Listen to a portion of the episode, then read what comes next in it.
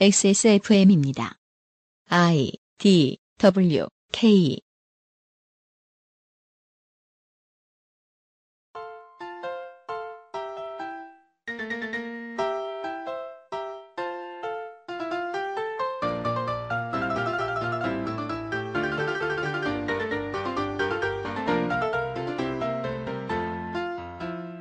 이번 주 일본 언론들은 일제히 자국의 125대 왕 아키히토의 생전 퇴위를 정부가 수락할 것으로 보인다는 기사를 내보냈습니다. 저 나라의 군주는 무슨 이유로 그만두고 싶어도 그만둘 수 없을까요? 그리고 그 자리를 내려놓는 것은 일본의 정치에, 일본의 국민에게 어떤 의미를 가지기에 우리는 이렇게 많은 외신을 통해 이 소식을 듣게 되는 걸까요? 2016년 9월 둘째 주 그것은 알기 싫다는 지금까지도 왕이 있는 현대 국가들의 이야기를 통해 입헌군주의 의미와 쓰임새를 알아봅니다.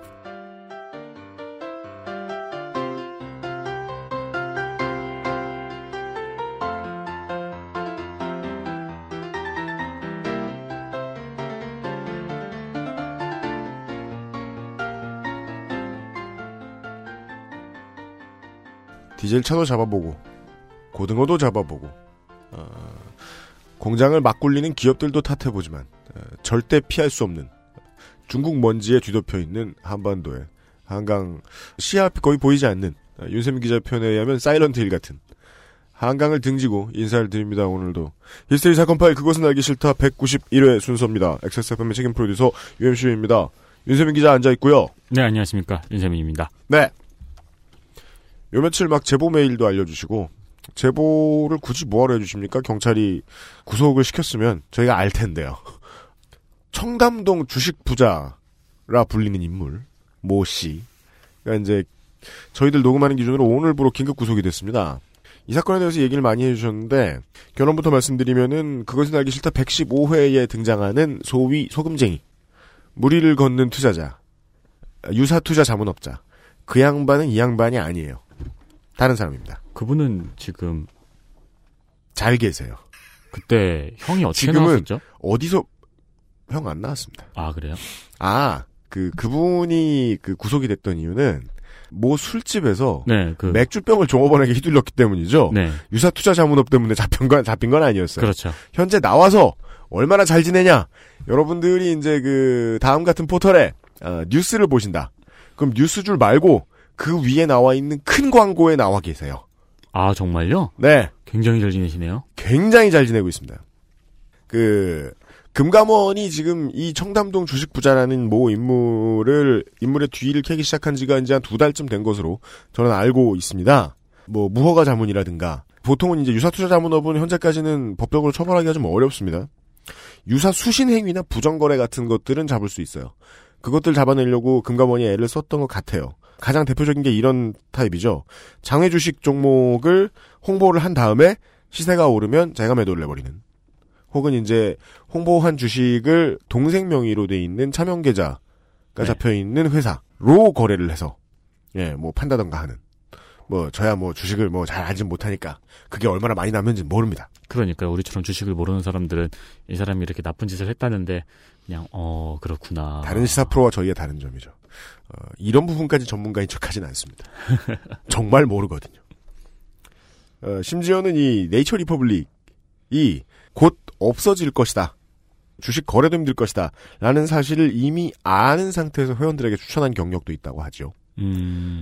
인양반이 이제 덜미가 잡히게 된 것은 많은 청취자 여러분 혹은 이제 한국인들에게 매우 익숙한 온라인에서 찌질대다가 네. 이었습니다. 인스타그램에서 여느 때처럼 이제 허언증을 즐기고 있다가 모 회계사 분이 이거는 너무 다 거짓말 같다. 회사가 1조 가치라고 떠드는데 금감원 전자공시에 조회가 안 되는 건 말이 안 된다. 자산이 120억 이상이면은 이제 감사 대상도 되게 돼 있는데 네. 이런 회사의 실체가 검색해서 나오지 않는다는 건 말이 되지 않는다. 네. 그때부터 이제 승질을 막 길길이 냅니다. 키워를 시작을 해요. 차명 계좌를 가지고 있던 동생까지. 차명 계좌의 주인, 본명 계좌죠, 이제 자기한테. 네. 동생도 이제 붙어가지고 열심히 싸웁니다. 사람들이 이제 그냥 띠꺼웠는지 처음에는. 네. 그냥 띠꺼웠다는 이유로 일배가 나서요. 정의의 사도. 네. 그리고 또 다른 커뮤니티에 비해 일배 쪽에 주식 투자 열심히 하는 사람들이 꽤 많아요. 그쪽은 돈에 관심 있는 데 쓰시는 분들이 많아요. 다들 뭐 돈에 관심, 뽐뿌 돈에 관심 없습니까? 아, 그렇죠. 돈이 없어, 그렇지? 그렇죠. 뽐뿌는 없는 사람들이 돈에 관심이 많고요. 하여간 애초에 일베의 탄생이 주겔과 관련이 있죠. 네, 고수 주겔러들이 거기 붙어 있잖아요. 고수 주겔 도수 세력들이 있잖아요. 그 양반들이 이제 이 청담동 조식부자라는 사람을 탈탈 털기 시작한 거예요. 거의 이제 다시 한번 제가 복습삼아 들여다보니까 화력이 타진요 수준이었어요. 간만에 털었네요. 네. 요즘에는 이렇게 터는 일이 좀 드물었었잖아요. 네. 최근 들어서는. 네. 간만에 자원한 대군이 몰려들어서 탈탈탈 텁니다. 학력부터 해서 SNS의 허언을 모두 분석을 하고 자산 규모에 대해서도 분석하다 말고 댓글에서 이제 그 영감이 등장하잖아요. 네. 명의가 지 거가 아닐 텐데 뭘 이라는 댓글이 등장했을 거예요. 네. 그래서 명의도 텁니다. 아. 다 털려요. 그리하여 금감원, 아마도 금감원 중에 또 일베러가, 일갱이가 하나 있지 않았나? 아니면은 금감원이 이미 알고 있을 수도 있어요. 이거 수사를 시작해야 됩니다. 그러면은, 잠깐만 기다려봐. 일베에 가보자. 진행 중이야. 아, 눈팅. 잠깐만 기다려봐. 그리하여 이제 그 네티즌들에 의해 붙들려서, 현재는 저희들 아까 말씀드렸죠? 녹음 기준으로 오늘 이제 구속이 된 상태라고요. 자본시장법 위반 정도가 들어가는데 네. 일단은 이런 사람에게 피해자가 너무 많기 때문에 사기 문제를 걸려고 하는 사람들이 정말 많을 거란 말이에요. 그렇죠. 예. 근데 그 이런 유사 투자 자문업을 하는 사람들 사이에서도 이제 텍스트북 같은 게 있기 때문에 네. 각서를 받는다거나 기록을 남기지 않는다거나 거기에 대해서 한마디라도 더 하면은 뭐 손해배상을 청구하겠다든가 뭐 이런 걸 미리 사인했을 수도 있단 말이에요. 네. 어떻게든 빠져나갈 장치를 좀 마련해놓고 이런 간 큰 짓을 했을 텐데, 예. 이런 비슷한 경우를 많이 보아왔는데요. 일단 걱정되는 건 실정법에 저촉되는 경우가 정말이지 그렇게 많지 않을까봐. 네. 그리고 제기할까봐. 제기는. 사실이 많이 봤는데요. 제기할까봐. 네. 다시 일어설까봐. 걱정입니다. 115회에서 들었던 말씀 중에 제일 중요한 건 그거였거든요. 그냥 부자고 돈 자랑하는 어떤 젊은 사람이 있다길래 그는 TV, 특히 요즘은 없어졌나요? 화성인 바이러스에서 네. 너무 좋은 소재가 됩니다. 예, 사람들이 약간 이제 치통을 앓는 듯한 고약한 느낌을 가지고 TV를 쳐다보고 채널을 안 돌리게 되죠. 그런 사람이 등장하면. 그렇죠. 예, 리모컨의 채널 부분에 엄지손가락을 댄 채로 계속 보게 되죠. 아씨 이러면서 부가티 이러면서 네. 보게 됩니다. 부가티 베이런을 소개해주는 TV 프로그램도 부가티 베이런을 그렇게 오래 보여주지 않거든요. 그냥 본다 이러고 보게 돼요. 그래서 TV는 아무 생각 없이 데리고 옵니다. 네. 비정규직인 작가 한 사람이 그 사람의 실체를 다 파악하는데 수사를 다 할 만큼의 제대로 된 대접을 받고 있지 않잖아요. 방송국이. 그렇죠. 그런 뭐 비용도 지급을 받지 못하고 가장 중요한 건 그럴 시간을 제공받지 못하죠. 그래서 감히 이렇게 말씀드립니다. 음악의 신 시즌2의 잘못이 아닙니다. 이 사람이 TV에 나와가지고 돈 자랑을 하고 그걸 가지고 다시 한번 이제 확대 재생산을 하잖아요. 나 이런 데 나온 사람이다. 검증됐다 이러면서. 네. 일단 그 사람은 잘못을 했다면 잘못이 있을 거고요. 그 외에는 그런 예능 프로에 나오는 갑자기 자수성가한 부자 쳐다보는 데서 끝내시라. 아무리 주식 투자가 다급해도. 네. 이제 투자 오래 하고 사는 사람들에게서 들을 만한 가장 좋은 교훈은 그거였던 것 같습니다. 누구의 말도 믿지 않게 되면 그냥 계속해도 된다. 아. 예. 그 다음에는 손실을 지책임이라고 생각할 테니까 억울해하지 않게 된다. 네. 네. 왜 어르신들 중에 그런 분들 있잖아요. 그, 유명인들을 다 까는 그런 그 패시브 스킬을 가진 어르신들이 있잖아요. 아, 그렇죠. 네, 누가 뭐 유명해지면 쟤는 뭐일 거야, 뭐 쟤는 뭐도 뭐였을 거야, 막 이러면서. 저의 노년이네요. 예. 주식 투자에 관해서는 좀 그런 마인드를 가지시는 것도. 아, 네, 매우 그렇습니다. 네, 돈이라는 게 그렇게 쉽게 굴러다니지 않죠. 네. 도박장에서 누가 내가 돈을 벌게 도와줄 것이다? 그 생각이 들 때가 있죠. 사람 마음이 약해지면. 네. 예. 이런 사냥꾼들은 많이 여전히 있고 앞으로 나올 건데 가장 놀라운 건 잡혀 들어가도 벌을 안 받을 가능성이 높다라는 겁니다. 그렇겠죠. 근데 저는 그게 궁금하네요. 물론 이런 그 이 사람이 이제 이분이 죄가 있으신지 없으신지는 아직 이제 판결에 나와야 아는 부분이지만 인터넷에서 신나게 이제 키배를 하고 있었어요. 동생도 끼어들어서 우리가 그럴 때 보면 굉장히 열이 받잖아요. 네. 거기서 한번 빠져들기 시작하면 이제 손이 부들부들 떨고 어떻게든 현피를 하고 싶고 그렇게 막 열이 받아가지고 그런 키배를 몇 날 며칠에 걸쳐서 계속 하고 있었어요. 네. 근데 상황이 점점 자기한테 불리해지기 시작한 거야. 내가 털린다. 그러다가 경찰에 들이닥친 거예요. 네. 아, 그때의 심정이 좀 궁금하네요. 그건 진짜 그러네요. 네. 섭외 잔인하기는 섭외해보고 싶을 지경입니다. 오. 아, 하나는 예측할 수 있어요. 머리 굴리기를 끝내진 않아요. 그렇겠죠. 예. 네. 살아날 방법은 있다라는 생각을 하고 있긴 할 거예요. 네. 제가 드리고 싶은 말씀은 처음에 드렸습니다. 진짜 수익률이 검증이 되지 않은 유사 투자 자문업체의 광고는 기사, TV 프로그램 혹은 포털 탑에 있는 큰 광고의 형태로 오늘도 계속 보이고 있습니다. 주의하시길 바라고요. 오늘의 이야기는 돈하고도 좀 거리가 멀고 돈 얘기 몇 주 동안 했더니 좀 지겨워요. 무서운 얘기 몇 주 동안 했더니 좀 지겹습니다. 세상에 제일 안 무서운 얘기는 뭘까요? 남 얘기고요. 남 얘기 중에 좀 먼 남 얘기, 해외에 있는 사람 얘기, 그리고 해외에 있는 사람 중에서도 나랑 절대 상관없을 사람 얘기, 왕 얘기, 왕 얘기입니다. 근데 보통 왕 얘기는 이 왕 얘기란 말이 진짜 왕 얘기군요. 네, 진짜 완 편한 게 거의 다 죽은 사람이어서 사실 많이 편하잖아요. 아, 네. 근데 오늘 다른 산왕 얘기, 네, 산왕 얘기. 북산의 산왕이 아니고요. 네, 그렇습니다. 슬램덩크 이야기는 아닙니다. 네. 하지만 우린 일본 얘기를 할 겁니다. 어떻게? 다음 내일 이 시간에는 일본 산왕 얘기를 할 것이기 때문입니다. 예, 간만에 여러분과 아무 상관도 없는 이야기. 이번 주 그것은 알기 싫답니다. 광고 듣고 시작하죠. 그것은 알기 싫다는 에브리온 TV. 다 따져봐도 결론은 아로니아진. 퓨어체크 베어앤옵스 코스메틱. 한 번만 써본 사람은 없는 빅그린 헤어케어. 네볼포 제뉴인 레더 크래프트. 관절 건강에 도움을 줄 수도 있는 무르핀. 기억력 개선에 도움을 줄 수도 있는 공신보감에서 도와주고 있습니다. 그럼요. XSFM입니다. 언제까지나 마지막 선택. 아로니아 진. 기억력 때문에 고민이신가요? 시각처로부터 기억력 개선에 도움을 줄 수 있다는 기능성을 인정받은 공신보감을 섭취하세요. 당신의 기억력 개선에 도움을 줄 수 있습니다. 공신보감과 함께라면 삶의 질이 달라집니다. 맥주 홉 추출물과 식물성 자연 성분이 피부를 편안하고 깨끗하게, 머릿결은 윤기 있고 부드럽게, 아름다운 디자인과 기분 좋은 향기로 나만의 포근한 웰라이프를 연출해보세요. 마뉴팍투라의 수출용 제품을 합리적인 가격으로 국내에서도 만날 수 있습니다. 인터넷 검색창에 퓨어체크 또는 마뉴팍투라로 검색하세요. 광고와 생활.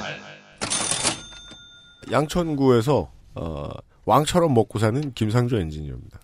안녕하십니까. 택배 관련 산업에 종사하시는 모든 분들 수고가 많으십니다. 치하하고 있어요? 네. 역시 왕다워요. 잘 먹고 잘 살거든요. 각 허브에서 힘들게 일하시고 계시는 상하차 노동자분들과 운송해주시는 기사님들 모두 감사드립니다. 우리 나중에 돈 벌어서 옥천 FC 같은 걸 만들어야겠어요. 축구라도 하고 노시라고. 네. 저희는 배송기간 연장과 배송요금 현실화가 이루어져야 한다고 생각합니다. 매우 그렇습니다. 이거는 담화문 아닌가요, 지금? 그렇죠. 네. 왜 미국에서 블랙 프라이데이 행사를 하잖아요. 네. 그것도 사실은 소비자가 물건을 가지고 가면 우리는 운송료를 빼주겠다 이런 개념으로 시작이 된 거거든요. 맞습니다. 네. 지금 현재 XS몰에서 판매되고 있는 아로니아진, 퓨어체크, 빅그린 헤어케어, 데볼프 제뉴인 레더 크래프트, 공신보감 등등 XS몰에서 판매되는 상품은 이제 몇 시간 뒤 추석 전 배송을 마감합니다. 아, 그러네요. 네. 여러분이 지금 바로 다운로드 하셨다면은 예. 얼마 안 남았습니다. 추석 배송 마감합니다. 네. 구매 계획이 있으신 분들은 서두르시기 바랍니다. 네. 저희들은 이제 그 택배 업체를 쥐어짜거나 오버하지 않기로 했습니다. 물론 그럴 힘도 없지만. 네. 감사합니다. 예, 왕처럼 요리 잘해 먹고 사는 상황에서 생전 퇴위하지 않을 김상조 엔지니어였습니다. 그렇습니다. 왕은 요리를 하지 않는. 근데 이제 뭐 우연의 일치로 그럴 수 있잖아요. 황실 요리사보다 왕이 요리를 잘할 수도 있잖아요. 세종이 왜 한글을 만들었다고 하는 줄 알아요? 나머지 학자들이 다 X밥이었기 때문이죠. 그 외에 리처드 왕도 워낙 잘 싸우니까 혼자 나가서 막 싸우잖아요. 그렇죠. 그게 뭐 요리 분야에도 있을 수 있죠. 예. 죄송합니다. 네. 그러니까 누가 사자의 심장을 이식해줘야 돼요. 자.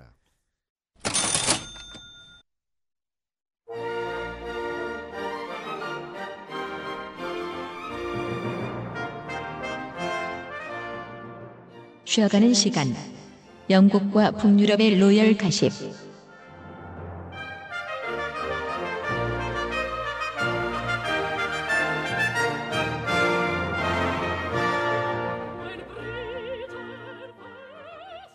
네, 안녕하세요. 요상스러운 음악과 함께 진행자가 소개해줄 시간도 주지 않고 치어들어오는 홍성갑 왕실 덕진일인입니다.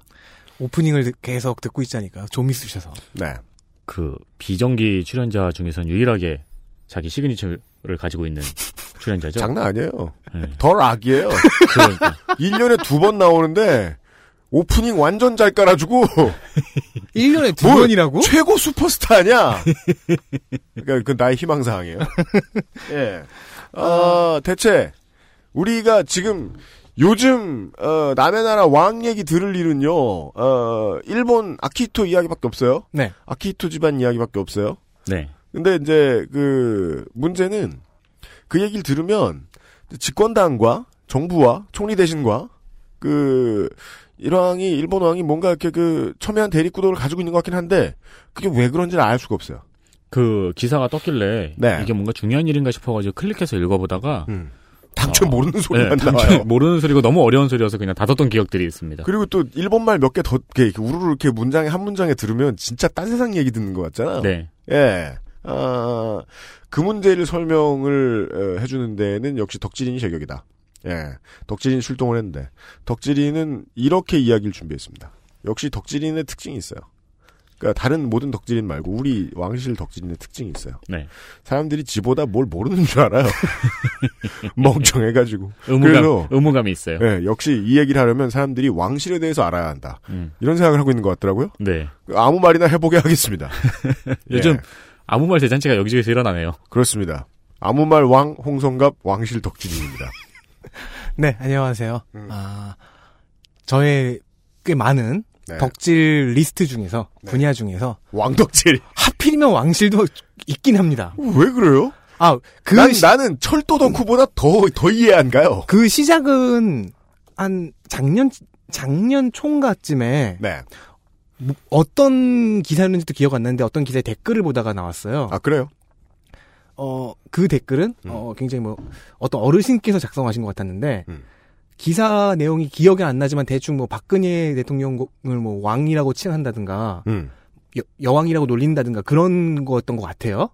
네. 그 밑에다가 이 무식한 것들아 유럽은 대부분 다 전제왕정이다. 이런 얘기를 써놓은 거예요. 과거에서 댓글을 그래서 타임머신은 있을 수도 있어요. 좀 이렇게 멍해져가지고 과거에 네이버가 있다는 게 제일 충격이죠. 멍해져가지고. 네. 아니 전제군 주제와 입헌군 주제는 다르잖아. 그렇잖아요. 라고 생각을 했어요. 네. 그리고 근데 어떻게 다르지라는 생각을 질문을 던지게 되고 구체적으로 뭐가 어떻게 다르고 실제 입헌군 주제 국가는 전제군 주와 입헌군 주는 뭐가 다른가? 네. 어떻게 돌아가고 있는가? 네. 물론 전제군 주제와 입헌군 주제의 차이는 상식으로 어느 정도 알고 있지만 네. 과연 영국이나 노르웨이나 일본이나 그런 실제 입헌군 주제들은 어떻게 돌아가고 있나를 보기 시작하다가 왕실 이야기가 재미있다는 걸 알게 됩니다. 오래된 이제 공화정이 들어와서 네. 오랫동안 자신의 표를 휘두른 어르신들은 상당수가 왕의 재신임을 묻는 것이 투표라고 생각하시는 분들이 있어요. 이게 박정희 때문에 생겨난 버릇이기도 한데 그러니까 아직도 대통령을 나라님이라고 부르는 사람들도 있긴 하니까요. 그러니까 내가 찍어줬기 때문에 됐다가 아니라 돼 있는 사람이니 내가 찍어줘야 한다라고 생각을 하는 경우가 많죠. 그런 분들이라면 전제군주와 입헌군주를 헷갈릴 수도 있을 것이고 언제나 외신을 들여다보던 그 홍성갑 덕지진에게 영감을 준 그 어르신도 태양왕 사르코지 이렇게 생각할 수 있다는 거예요. 근데 저는 너무 이슬람과의 전쟁을 선포했구만. 궁금한 게 네. 이게 1950년대면 이해를 하겠는데 지금 이렇게 그 박근혜 대통령을 왕의 비유해가지고 왕족에 비유해가지고 진심으로 그런 말씀을 하시는 어르신들이 있잖아요. 이정현 대표요. 네. 그리고 원내대표요. 대통령을 나라님에 비유해가지고 말씀을 하시는 어르신들. 네. 본인 일생에서도 왕 한 번도 없었잖아요. 장담하지 마요. 승종 황제를 보신 분일 수도 있잖아요. 그 외 60대 요새 그런 개그 많잖아요. 60대 어르신들이 전쟁도 못 겪어본 것들이 뭐라 그런다고. 막 저 전쟁 났을 때 생후 1일 두 사람이 순종도 못 겪어봤을 거예요. 네, 뭐. 예. 근데 어쨌든 그렇게 제가 영국 왕실을 시작으로 네. 왕실 얘기들을 계속 파다 보니까. 느꼈던 재미 중에 이런 게 있어요. 뭡니까? 중세 이야기 특유의 낭만성 있잖아요. 낭만. 우리가 중세를 배경으로 하는 판타지 문학을 읽을 때 네. 느끼는 그런 낭만성. 그런 걸 지금 현대를 보면서 느끼게 되는 거예요. 공주니, 왕자니 이런 이야기들이 계속 나오니까. 이런 단어들을 계속 보게 되니까. 그 왜 중세 귀족이 이제 주인공인 그 소설들 보고 있으면 네. 때로는 한국의 아침 드라마 본다는 느낌이 들어요. 예, 그런 막장 드라마 같은 재미도 있고요. 농노들의 희생을 기반으로 팔자 좋게 살고 있는 사람들이 무슨 고민을 하고 사나. 그리고 그 사람들이 벌이는 게 또 얼마나 막장인가. 아, 그렇죠. 네. 그렇게 하니까 그 재벌 2세, 3세들이 등장하는 한국의 아침 드라마들을 보지 않아도 되더라고요. 내가 파고 있는 이 이야기들에 이미 나와 있었어요. 아, 왕실 이야기예요? 네. 낭만적인 동시에 현실적이었던 거죠. 그렇습니다. 그래서 아주 그렇습니다. J.R.R. 톨킨 선생의 판타지 이론으로 돌아가게 됐습니다. 판타지는 현실의 극한 왜곡인데 그것이 결국엔 현실을 가리키게 된다. 맞습니다. 왕실을 팔면서 그냥 그 낭만성을 즐기다가 보니까 그 안에 있는 막장스러운 혹은 굉장히 첨예한 현실 정치와 똑같은 인간의 욕망이라든가 그런 관계성들을 보게 됐고 그게 돌아서 나와도 멀게나마 연관은 있구나. 역시 세상은 모든 것이 연관돼 있다. 그런 재미를 또 느끼게 됐었죠. 아, 그래요? 네. 속편한 얘기 하나 했더니 또 저희하고 연관이 돼 있나요? 그것은 약간의 스포일러로 내일 이 시간에는 내일 확실하게 이 시간에 저희와 어느 정도 연관이 있는 이야기까지 가게 될 겁니다. 지금까지는 그냥 오해한 것 같고 뭔가 덕질 관계가 있을 리가 없잖아요. 그러니까 뭐 예를 들어 내가 철덕이야. 네. 철도에 대해서 계속해서 열심히 덕질을 했어. 그러고 보니 내가 토마스가 된 기분이 그건 좀 이상하죠? 아, 물론 너무 잔인해요. 물론 오늘 할 얘기는 토마스 귀엽게 생겼네요. 우리와는 별 관계가 없어요. 그 차이가 있네요. 철덕은 네. 철도 회사에 취직하거나 아니면 뭐 기관장이라든가 이런 분이 될 수가 있는데 네. 왕을 판다고 왕이 될 순 없잖아요. 아니 또 몰라요. 사람 요즘 평민이 왕세자비가 되니까 성가비도 가능할지 모르겠다. 사실은 그 얘기를 하는 겁니다. 네. 왕실에 들어가는 평민들의 이야기. 네. 웨일즈의 홍성갑이에요. 시작을 해보겠습니다. 네. 저는 제일 먼저 갖고 오고 싶은 이름이 다이애나 스펜서입니다. 네. 스펜서라고 성이 붙으니까 누군지 모르시겠죠? 다이애나 왕세자비입니다. 오랜만에 들어보네요. 웨일즈의 왕세빈 다이애나입니다. 이분은 제가 태어날 때 결혼하셨습니다. 그리고 96년까지 결혼 생활을 했는데 그 남편은 영국의 왕세자, 영국의 왕위 계승 1위 찰스 왕세자였습니다. 그 80년대에 미디어가 기억이 나시는 분들은요. 해외의 최고 슈퍼스타가 마이클 잭슨하고 다이애나 빈 줄 아셨어요. 실제로도 그랬고요. 네. 그렇게 빈도가 잦았어요. 왕세자비에 대한 보도가. 96년까지라고 했죠. 96년에 이혼하십니다. 네. 맞습니다. 그리고 1년하고도 3일 후 이듬해에 사망하죠. 남자친구로 추정되는 이집트 재벌 2세와 파리에서 운전하다가 사망하십니다. 그렇습니다. 남자친구로 추정된다고 하는 것은 최근에 이제 다시 뭐 기자들이나 파파라치들이 캔 결과 같이 죽은 남자가 남자친구가 아닐 수도 있다. 네. 라는 얘기가 나와서인데요. 그렇죠. 하지만 최초의 수사가 진행될 때만 해도 다들 남자친구가 네. 확실한 것으로 네. 봤습니다. 최근에는 이제 둘 중 하나는 다른데 그 둘 중 하나에 이 사망하신 분이 들어가 있죠. 네, 맞습니다. 그게 이제 왕세자비 슈퍼스타의 죽음과 그리고 이제 이 죽은 이유에 대해서 세계적으로 굉장히 큰 이슈가 됐었죠. 그 당시에. 네. 맞습니다. 그러니까 특히나 이 두 분이 네. 다이애나비와 그 이집트 재벌 2세가 왜 죽었느냐 하면은 파파라치들의 추적을 피하려고 난폭한 운전을 하다가 죽은 거예요. 맞습니다. 파파라치들이 엄청나게 붙었다는 얘기는 이혼 후에도 계속해서 이분이 미디어의 중심에 있었다는 거죠. 그 청취자분들의 대부분 그리고 저도 이 사건으로 파파라치라는 단어를 알게 되신 그렇습니다. 분들이 많죠. 저도요. 맞아요. 네. 이분의 죽음에 대해서 여러 음모론이 존재하기도 해요. 뭐 영국 왕실이 사주한 거다. 뭐 이런 얘기들이. 네. 어쨌든 아까 말씀드렸듯이 이 죽음 자체가 세계적으로 추물기를 불러일으켜요. 켄싱턴 궁 앞에는 바닥이 보이지 않을 정도로 꽃이 쌓이죠. 엄청나게 쌓이죠. 특히나 외화벌이 수단을 늘 찾아다니던 나라가 하나 있죠. 북한이 네. 기념 우표를 발행하기도 합니다. 맞습니다. 이상하죠. 왕독이 있던 거예요, 거기. 네. 이 다이애나 비의 죽음이 네. 즉 세계적인 스타의 죽음이 아마 추모 우표겠죠. 영국 왕실에게 치명타로 다가옵니다. 네, 맞습니다. 왜인지는 좀 이따가 설명을 해드릴게요. 저같이 잘 몰랐던 분들도 있으니까요. 네. 이 치명타 때문에 왕실 폐지 여론이 50%에 육박했고요. 영국 내에서. 맞아요. 그 영국에서 왕실 폐지 여론이 요즘처럼 그 아무 투표 잘하는 영국에서 이거 투표 붙였다 그럼 아무 투표 대잔치 예 막 처형해라 막 이러고 막 예. 당시 총리였던 토니 블레어는 네. 왕실과 여왕에게 네. 다이애나의 죽음을 추모할 것을 직접적으로 강력하게 요구합니다. 네. 즉 추모할 생각이 없었다는 얘기죠. 그죠. 이는 토니 블레어에게 압박이 있었다는 얘기입니다. 노동당에게. 게다가 이제 다이애나 비의 사망 일주일 후에 테레사 수녀께서도 사망하셔서 선종하셨다고 표현하는 게 맞겠지만 97년에는 이런 문구가 나왔어요.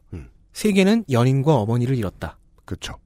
이 연인이라는 말이 다이애나 비의 개인적인 인격에 대한 모독으로 느껴지실 수 있겠는데 그것은 이제 그 당시 상황을 잘 몰라서 나오는 얘기죠. 연인이라는 것은 오히려 그러니까 세계의 많은 사람들이 다이애나 비를 그만큼 사랑했다라는 의미로 받아들여야 될 거예요.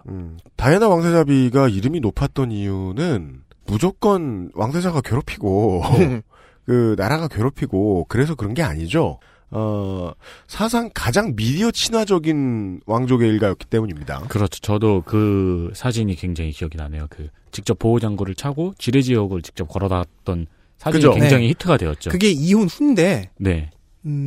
말 그대로 다이애나 비 자신이 그런 자선활동이나 봉사활동에 굉장히 열정을 갖고 임했어요. 네, 그러면서 이제 그 테레사 소녀랑 같이 위험지역 네. 봉사도 많이 다니고 계속해서 미디어 전쟁을 왕실과 벌였던 거죠. 그리고 미디어 전쟁에도 그 영국 왕실과의 미디어 전쟁도 굉장히 능숙했고요. 그래서 그 우리 세대가 인상적으로 기억하고 있는 다이애나 왕세자비 사진들 보고 있으면 이제는 그런 생각이 들어야 되는 거죠. 저 한 컷 내기 위해서 장난 아니었구나. 실제로 엄청난 노동이 드는 모델들 화보 촬영 같은 촬영이었다는 네. 거죠. 오늘의 이야기가 왕실의 평민이 들어가는 것에 대한 이야기라고 앞서서 살짝 깔았는데 네. 사실 다이애나 스펜서는 귀족감은 그것도 백작의 셋째 딸입니다. 네네. 아들이 아니어서 좀 아쉬워했다는 얘기가 있긴 있어요. 자, 다이애나 스펜서 61년생이고요. 97년에 사망했고요. 이분의 결혼식이 세기의 결혼식이라고 불린 마지막 결혼식이었죠. 이혼 후 왜요? 저 브란젤리나 네. 그러니까 평민 말고요. 네. 이혼 후에도 세자비로서 받았던 공식 칭호 중에서 웨일스 공작 부인 대공부인 그러니까 프린세스 오브 웨일즈라는 칭호는 그대로 있습니다. 왜냐면은 영국 왕실의 후계자를 낳았었기 때문에 아. 그 칭호는 인정받았어요. 네. 이분은 원래 유치원 보모로 일했어요.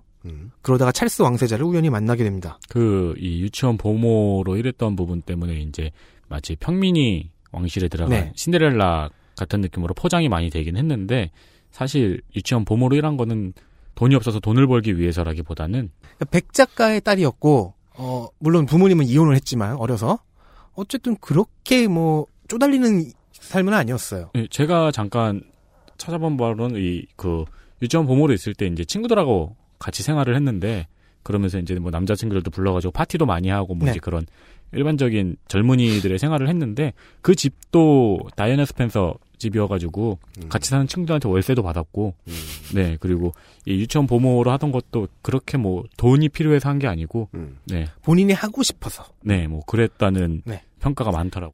일단 이분은 곧장 찰스 왕세자와 약혼하면서 20세기의 신데렐라로 불리게 되면서요. 네. 세계적인 아이돌이 됩니다. 81년에 결혼합니다. 20살에 결혼한 거예요. 그리고 82년에 윌리엄 왕세손을 출산합니다. 네. 지금 영국 왕실의 왕위 계승 2위죠. 네. 저와 나이가 같은데 잡술만큼 잡섰네요, 진짜. 윌리엄 이제. 왕세손은 현재 진행형 탈모가 많이 진행됐습니다. 신나요, 그래서? 네. 네. 84년에는 둘째 차남 헨리 왕자도 출산합니다. 그리고 세자비로서 이제 여기저기 공식 석상에 나타나는 그런 공무수행 있잖아요. 그런 스케줄도 거의 완벽에 가깝게 소화했다고 합니다. 그러면서 동시에 왕족 기준으로는 좀 검소한 모습도 보여줬다. 왕족 기준으로 검소한 건 뭐예요? 필요 이상의 사치라든가 그런 것은 하지 않았다고 보통 얘기를 하는데, 무슨 저 롤스로이스를 타고 그 아파트 앞에 주민들하고 같이 이렇게 출근하고 그보다는 롤스로이스를 카풀, 그렇죠, 카풀. 네. 왕세손의 뭐 기저귀 같은 것들을 서민들이 쓴 것과 비슷한 레벨로 주문 제작하지 않고, 그런데 이제 뭐 직접 가는 모습을 뭐 미디어에 노출시키는지 하는 식으로 이미지 메이킹도 잘하는 사람이었던 거예요. 그 21세기 들어서야 이제 그 이야기들이 나오면서, 예, 생전에 평생 그 다이애나비 근처를 따라다녀서 파파라치들의 증언이 모여가지고 이제 이야기가 나오니까 좀 알려진 거죠. 미디어 관리에 이렇게까지 능수능란한 사람이 없었다, 젊은 나이부터. 그러면서 그게 완벽한 가식은 아니었다고 볼 수 있는 게, 유치원 보모였잖아요. 그러니까 원해서 했던 일이 유치원 보모, 누군가를 돌보는 것을 좋아하는 사람, 왕족으로서 수행하게 되는 각종 자선활동과 봉사활동은 이게 그냥 업무라서 하는 게 아니라 진정성이 담긴 활동이라는 게 어느 정도 눈에 보이는 겁니다. 그게 진짜 무섭고 유능한 정치인이죠. 네. 어떤 사람들이 좋아할 일을 지가 진심으로 하는데 그걸 잘 찍히는. 그렇죠. 그리고 네. 잘하면. 아까 네. 그게 지금 그 홍성갑 덕실인의 말에서 제가 약간 싶은 게 진심인 것과 미디어 친화적인 거는 전혀 상관이 없어요. 근데 그 둘 다 갖고 있었다는 사람이시죠. 그래서 그 제가 지적하는 부분이 그거죠. 그 둘이 융화되게 만드는 사람만큼 고수는 없죠. 근데 그게 20대에 어떻게 보면요. 찰스 왕세자가 왕이 되었다 치면은, 즉위한다 치면 이분은 이미 준비되어 있는 왕후였던 거예요. 맞아요. 그런데 남편 찰스 왕세자에게는 72년, 즉 결혼하기 11년 전에 9년 전에 그때부터 이미 다른 여자가 있었습니다. 그 이름은 카밀라 파커 보울스. 72년에 만나서 두 사람이 사귀었는데 찰스 왕세자가 이제 입대하면서 헤어졌다가 제대하고 또 다시 만나기 시작합니다. 야, 이런 친구들이 있죠. 이등병 때 헤어졌다가 병장 때 줄기차게 전화해가지고 성공하는 친구들. 아. 근데 제대해서 재결합했을 때 카밀라는 이미 결혼한 상태였습니다. 그 남자가 앤드류 파커 보울스라는 남자인데, 파커 보울스라는 성을 남편 걸 갖고 온 거죠. 아, 그래요? 심지어 이 앤드류, 남편인 앤드류가 72년에 카밀라와 찰스 왕세자를 서로에게 소개시켜준 사람이에요. 아, 그러니... 그것이 소개팅인 줄 모르고. 네. 네, 그러니까 이건 자기가 아니죠. 소개팅을 해주고 있다는 걸 몰랐던 거지. 그러니까, 예. 군대 갔다 오니까 걔랑 사귀고 있네. 이미 사귀고 있는 거죠. 그렇죠. 그러니까 이제 뭐 이렇게 만나가지고 중간에 누구 친구가 소개시켜주고 나랑 사귀어서 나는 이제 군대를 갔어. 근데 군대 갔다 오니까 소개시켜준 그 친구랑 얘랑 사귀고 있는 거죠 지금. 그렇죠. 근데 그래서 오랜만에 한잔하자. 그리고 셋이 다시 만난 거예요. 네. 남편인 앤드류 역시 이 불륜 사실을 알고 있었는데 아내의 애인이 왕세자라서. 아, 조금 어려운 상대라. 그래서 그냥 닥치고 있었답니다. 왕세자면은 오히려 언론 플레이를 할 수 있지 않았을까요? 그죠. 그게 저도 궁금해요. 그게요. 그렇게 이제 대놓고 치졸하게, 야, 내 쪽이 갖고 있는 카드가 좀 더 치사하다. 아. 그리고 할 수 있는 사람이 있고 없는 사람이 있는 것 같아요. 하기사, 그리고 이 사람들이 다 귀족 가문이면 그러기 쉽지 않을 수도 있겠네요. 일단 근데 카밀라가 귀족이 아니에요. 자, 어쨌든 이 불륜 중에 다이애나와 결혼을 한 겁니다. 그리고 다이애나가 훗날 폭로한 바에 따르면은 결혼식 다음 날부터 이미 불편했다고 해요. 늘 이 결혼에는 찰스와 다이애나 둘이 아니라 한 명이 더 끼어들어 있었다. 네. 카밀라라는. 네. 특히나 다이애나의 웨딩드레스를 카밀라가 골라줍니다. 그런 식의 가십도 있지요. 이 카밀라 파커 보울스가 골라준 드레스, 되게 자기는 못생겨 보이는 드레스라고 골라준 거다. 종이가 이렇게 골판지 접히듯이 쫙쫙 접히는 그런 그래요? 드레스였는데 네. 정작 입혀놓으니까 다이애나는 자신의 미모로 그거 그냥 다 살려버린. 아, 폐와 노래 문제요? 네. 네. 그래서 역으로 더. 실제로는 본 적이 없어서 사진을. 근데 뭐 하여간 실제로 되게 멋져요. 그래요? 그러니까 본인이 잘 안 어울릴 것 같은 그 웨딩드레스를 오히려 살려서 훌륭한 사진을 남겼죠. 네. 다이애나 스펜서도 이렇게 똑똑한 사람이니까 눈치를 어느 정도는 채고 있었을 가능성이 있네요. 여기서 살짝 살펴볼 게 찰스 왕세자가 결혼 서약할 때 썼던 대사입니다. 네. 사랑하오. 그 의미가 무엇이든지 간에. 그렇게 번역을 하는 경우도 있던데, 그 말을 말이죠. 영어 문장으로 이렇게 보고 있으면, 까짓 거 그 말 못 해주냐. 이런 어감이에요. 왜 네. 다이애나였냐가 이제 또 궁금해지겠죠. 자, 찰스는 현재 불륜 상태예요. 근데 결혼을 하긴 해야겠어. 그래서 적당한 귀족 영예를 고른 거예요. 왜냐? 카밀라가 귀족이 아니었기 때문에. 스펜서 백 작가의 딸들로 후보가 좁혀진 상황에서 이 스펜서 백 작가가 왕가보다 더 유서가 깊다 그러더라고요. 그 역사 자체는 오래됐죠. 네. 다이애나의 언니인 사라가 딱 선정이 됐는데 첫째 언니였나 둘째 언니였나. 근데 이 사람이 중간에 무슨 뭐 정치적인 말실수를 해버려요. 그래서 곧장 잘라버리고 좀 더 젊으니까 좀 더 만만할 것이라고 생각하고 다이애나를 고른 겁니다. 아, 뭐 트인낭의 문제였나요? 그런데 다이애나가 생각외로 만만한 사람이 아니었던 거예요. 사상 가장 만만치 않은 결혼 상대예요. 아들을 둘이나 낳아줬으면 이제 할 건 다 했죠. 네. 그 다음부터 이제 맞바람을 피우면서 그렇죠. 추문을 흘리기 시작합니다. 네. 그러다가 92년부터 별거를 시작하더니 곧이어 왕실의 비인간성, 즉 왕실 내부 사정에 대한 내부 고불자가 됩니다. 그렇습니다. 책을 내요. 그러니까 이 양반이 보통 정치적인 인물이 아니고 받은 것을 다 되갚아줄 의지로 불타 있었다는 걸 알 수 있죠. 골에 밀린 뒤에 내부 고발자가 돼요. 그리고 마지막 타격으로 이 불륜을 폭로해버립니다. 그렇습니다. 그리고 96년에 이혼을 해버려요. 네. 평생 가지고 있던 카드를 깝니다. 되게 재미있네요. 이 불륜 상태였던 찰스 왕세자가 일종의 위장결혼 같은 느낌? 네. 위장결혼이죠. 네. 불륜 생활을 하고 있으면서 어쨌든 왕비를 골라서 결혼을 해야 되니까 아무나 골라서 아무나라기보다는 이제 적당한 사람을 골라서 만만한 사람을 골라서 위장 결혼을 진행을 했는데 결과는 그 위장 결혼을 했던 다이애나 비는 영국 최고의 스타가 된 거네요. 네. 장남인 윌리엄 왕세손이 한 14살 즉 10대 중반쯤 어느 정도 머리가 굵고 철이 들었을 무렵에 이혼을 한 거죠. 이렇게 최대한 끝 이혼 시기를 뒤로 늦춘 이유는 이 사람 자신이 부모님이 이혼을 했다고 했잖아요. 네. 자기 유년기가 좀 불우했던 거예요. 정서적으로. 그거를 자기 아들들한테까지 주고 싶진 않았던 거예요. 전체적으로 오늘 이 왕덕진이 저 다이애나 비의 편이고 네. 저는 반대일 겁니다. 아마. 네. 뭐 그렇다고 해요. 이 결혼과 불륜과 이혼에 대해서 왕께서 네. 엘리자베스 2세 역시 알고 있었다고는 해요. 네. 모르고 있었을 리가 없죠. 그렇죠. 그런데 왕세자가 또 저러는구나 뭐 이런 정도의 반응만 보이고 사실상 방임을 했다고 합니다. 따라서 다이애나의 상처는 더욱 깊어졌죠. 오히려 카밀라와 더 가까웠대요 여왕이. 야 대단하네요. 왕실에도 자기 편이 하나도 없잖아요. 그렇죠. 심지어 현재 왕 시어머니도 아들의 불륜을 방임하고 있고 왕실에 자기 편이 하나도 없는데 이만큼의 인기를 가지고 있다는 건 그런 상황에서 10년 넘게 이 전 세계적인 인기를 쌓아올려온 거예요. 그러니까 대단하네요. 네. 유능한 사람이죠. 왜 이렇게 푸대접받았는가? 왕자를 2명이나 생산이라고 표현할게요. 그런 훌륭한 세자비이고 인기도 많은데 그 이유가 여러 가지로 추측이 돼. 뭐 내부 고발을 해서다, 왕실을 내 추문을 흘려서다, 맞바람을 피워서다. 였는데 가장 확실한 정설은. 파파라치들이 얘기한 걸 종합해볼 때 왕세자보다 왕세자비의 인기가 더 높아서였다. 네. 그래서 여왕께서 심기가 불편하셨다. 견제군요. 견제. 네. 그래서 마지막 카드로 불륜을 폭로해버리면서 96년에 이혼에 성공합니다. 그리고 자유로운 몸이 된 찰스 왕세자는 천하의 나쁜 놈이 되었지만 카밀라와 결혼을 합니다. 2005년입니다. 10년을 기다렸네요. 네. 8년 정도죠. 사망부터 치면. 아, 사망부터 치면 그렇네요.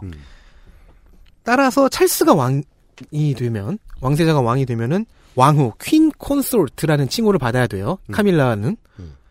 법원 또한 그래야 한다. 그럴 자격이 있다. 라고 판결을 했는데 국민의 여론과 하원이 반대를 해서. 멋지죠. 예, 국민 여론이 들끓는 거야 타블로이드지를 자주 보는 사람들 입장에선 늘 그럴 수 있습니다만 하원이 그걸 그래서 왕후 퀸 콘솔트는 못 받게 될 예정이고 왕비라고 번역될 수 있는 프린세스 콘솔트 칭호를 받기로 결정이 난 상태입니다. 현재로서는요. 자 그러면 여기까지 얘기를 하면요 궁금해지잖아요. 왜 다이애나랑 결혼을 했어? 그냥 카밀라랑 결혼하면 안 돼? 왜냐하면은 81년 그때쯤에 이미 카밀라는 앤드류와 이혼을 한 상태였거든요. 네. 그러면 여자도 자유로운 몸이니까 둘이서 연인들끼리 결혼하면 되지 않느냐. 왜죠? 평민이라서 그런가요? 그랬습니다. 카밀라의 가문이 외가는 그나마 귀족인데 결국엔 평민이었어요. 그리고 이혼했으니까 이혼녀 꼬리표가 붙잖아요. 그리고 이런 경우가 똑같은 경우가 찰스 왕세자의 큰할아버지에게 이미 있었던 전례입니다. 영화 킹스 스피치에서 구경하신 적 있어요? 그 큰할아버지 왕호는 에드워드 8세입니다. 그렇습니다. 2차 세계대전 전에 즉위했던 왕이죠. 네. 바깥에서만 보기에는 아무 생각이 없다가 이야기를 좀 길게 들어보면 말이죠. 우리 옛날에 이제 싸이 시절에 되게 많이 돌아다니던 짤도 있어요. 네. 그 각 나라의 왕자. 아, 뭐 모나코 왕자. 유럽 돌면 뭐, 그냥 네. 그렇게 잘생긴 사람들이 없잖아요. 네. 예. 그리고 찰스 왕세자. 예. 현존 가장 늙은 왕세자. 그리고 거기에다가 이상한 짤 집어넣고 막 김정남 이런 거. 네, 맞아요, 맞아요. 예, 말도 안 되게. 그런 걸로만 보다가 이 영국 왕실 이야기를 이제 그나마 한국 사람들이 좀 관심 있게 지켜봤을 부분이 영국 왕실 이야기인데 보고 있으면 그 생각밖에 안 들어요.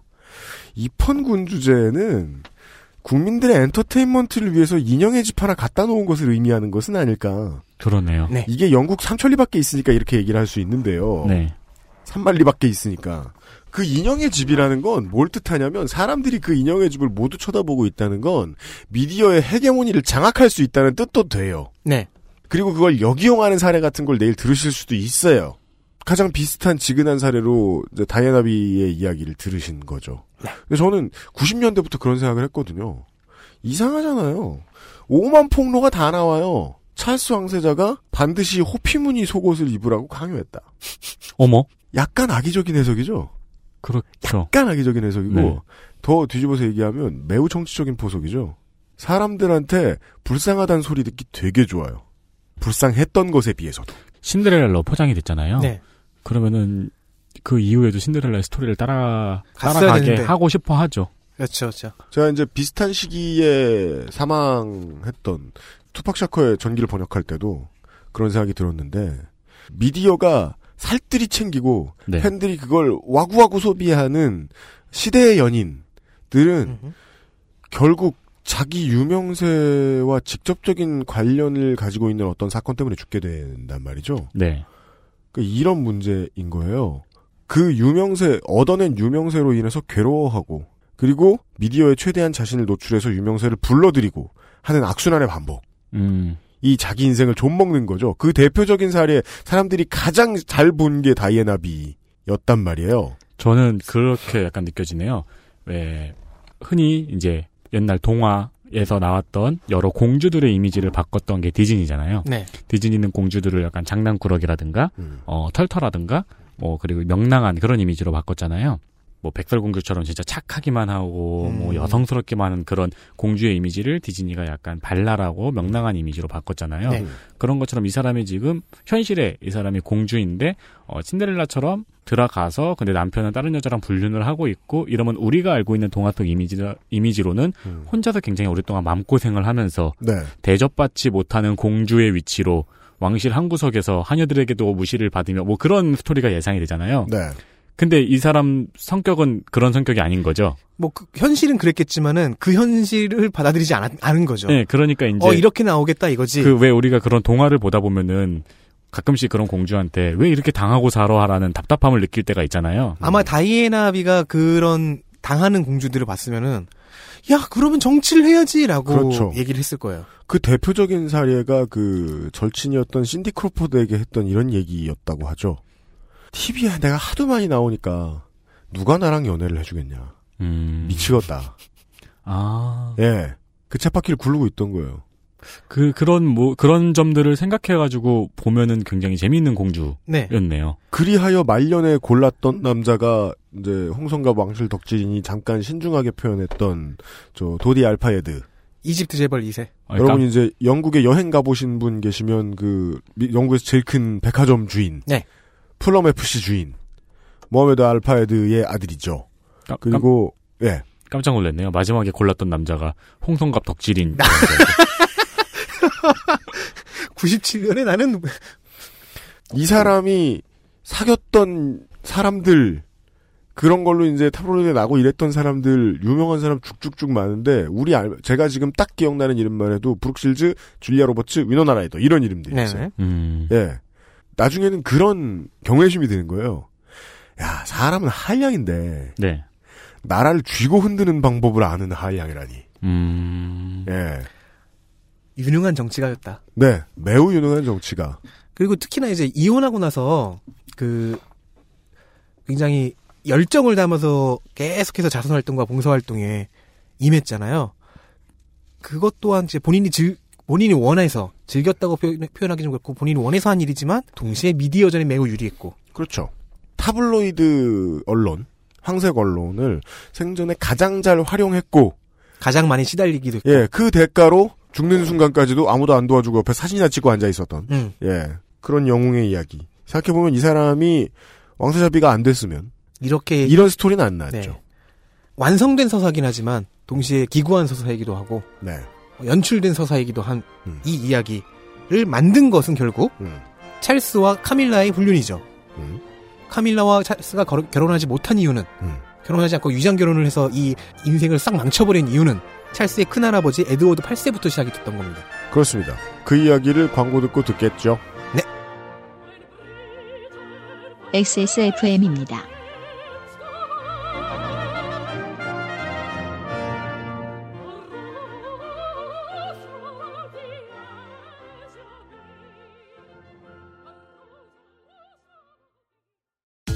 젊은 남자라고 머리카락 고민 없는 거 아니잖아. 그래도 명색이 남친인데 맨날 모자만 씌울 수 있나. 그래서 내가 비장의 선물을 했지.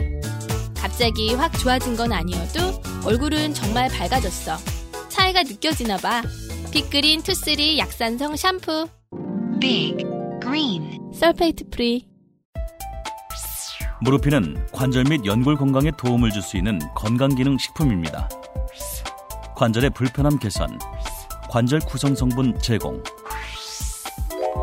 MSM과 속단 등 복합 추출물이 함유되어 있으며 당신의 관절 건강에 도움을 줄 수 있습니다.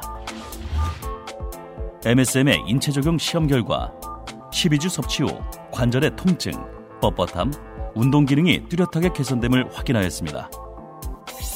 평소 관절이 불편한 부모님이나 운동을 많이 하는 분들 또는 무릎을 많이 사용하는 모든 분들께 권합니다. XS몰에서 만나요.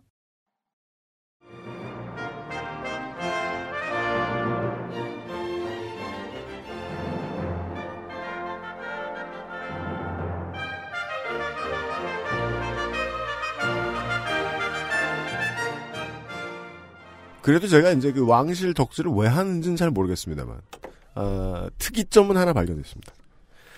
다른 사람들은 말이에요. 이렇게까지 이제 미디어에 관심을 받고 미디어에 관심을 받으면 미디어와 어떻게 싸워야 하나 혹은 어떻게 그 미디어와 자신 간의 힘의 균형을 이루어야 하나를 고민할 수밖에 없어요. 그 문제를 고민하는 위치에 올라설 수 있는 사람들은 흔치 않죠. 그렇죠. 다만 이제 왕실에 있는 사람들이 다른 사람들하고 다른 점이 그건 것 같아요. 왕실에 들어오는 것 말고 한 게 없다. 아, 그렇죠. 예. 네. 예. 그래서 왕실에 있는 사람들 같은 경우는 정치인보다 더한 그 권위를 유지해야 되는 무게감 네. 같은 게 실리잖아요. 어떤 정숙해야 되고 모범적이어야 되고 이런 게 정치인보다 더 강하게 실리잖아요. 지금은 뭐 거의 대미디어 서비스가 주업이네요. 그렇겠죠. 근데 그거를 내팽겨치는 순간 얼마나 거대한 스타가 나오는가. 아, 네. 를 목격할 수도 있다고 쳐요. 그러니까 공주라는 단어와 맞바람이라는 단어는 쉽게 어울리는 단어가 아니에요. 정확하게는 내팽개쳤다기보다는 내팽개친 것과 적극적으로 수용하는 것 두 가지를 동시에 하는 사람이 다이애나 비였죠. 맞아요. 그게 이제 필요 없는 권위는 내팽개치고 예, 마음이 왔다 갔다 하는 거예요 또. 예. 어쨌든 에드워드 8세 이야기를 하기로 했었죠. 그 입헌군주제에서의 군주들 왕족들 역할은 좀 이따 얘기하기로 하고요. 아 아까 그 찰스의 큰할아버지요. 네. 1936년으로 잠깐 돌아가 보겠습니다. 1차 세계대전이 끝나고 2차 세계대전이 발발하기 몇 년 전이죠. 1936년은 새 왕의 해라고도 불립니다. Year of the Three Kings. 새 왕. 36년 1월에 국왕이었던 조지 5세가 사망합니다. 그래서 왕위는 장남인 에드워드 8세에게로 승계가 됩니다. 가이 피어스 분. 네. 당시 에드워드 8세가 독신이에요. 그래서 빨리 왕후를 맞아야 돼요. 근데 에드워드 8세는 소시적에 바람둥이로 유명했습니다. 그리고 이 바람둥이가 마침내 일생의 사랑을 찾아냅니다. 바람둥이를 정신 차리게 한. 네. 그 사람은 미국인인 심슨 부인입니다. 마지요? 네? 마지 심슨? 아니 그건 아니고요. 그게 원래 저 진짜 심슨 일가의 여자들이 되게 많은 사람들을 정신 차리게 하잖아요. 그렇죠. 예상했어야 했는 드립이었는데. 그건 그래요. 네. 이 심슨 부인은 네. 두 번의 이혼 전력이 있습니다. 그리고요. 참 잔인한 사실 중에 하나가 연애란 초보는 초보끼리 뭉치고 고수는 고수끼리 뭉치는 게임이잖아요. 그렇죠. 그래서 바람둥이를 정신 차리게 해줄 사람은요, 더 바람둥이밖에 없어요. 그렇죠. 제 알기론 그래요. 맞아요. 물론 드립을 막기 위해서 그 두 번의 전 남편 중에 호모 심슨은 없습니다. 그렇습니다. 네, 그때는 핵발 전소가 없었기 때문입니다. 그 다음에 결혼했습니다. 바보예요? 지금 결혼 생활을 하고 있는데. Are you an idiot? 네. 그리고 평민이고요. 네.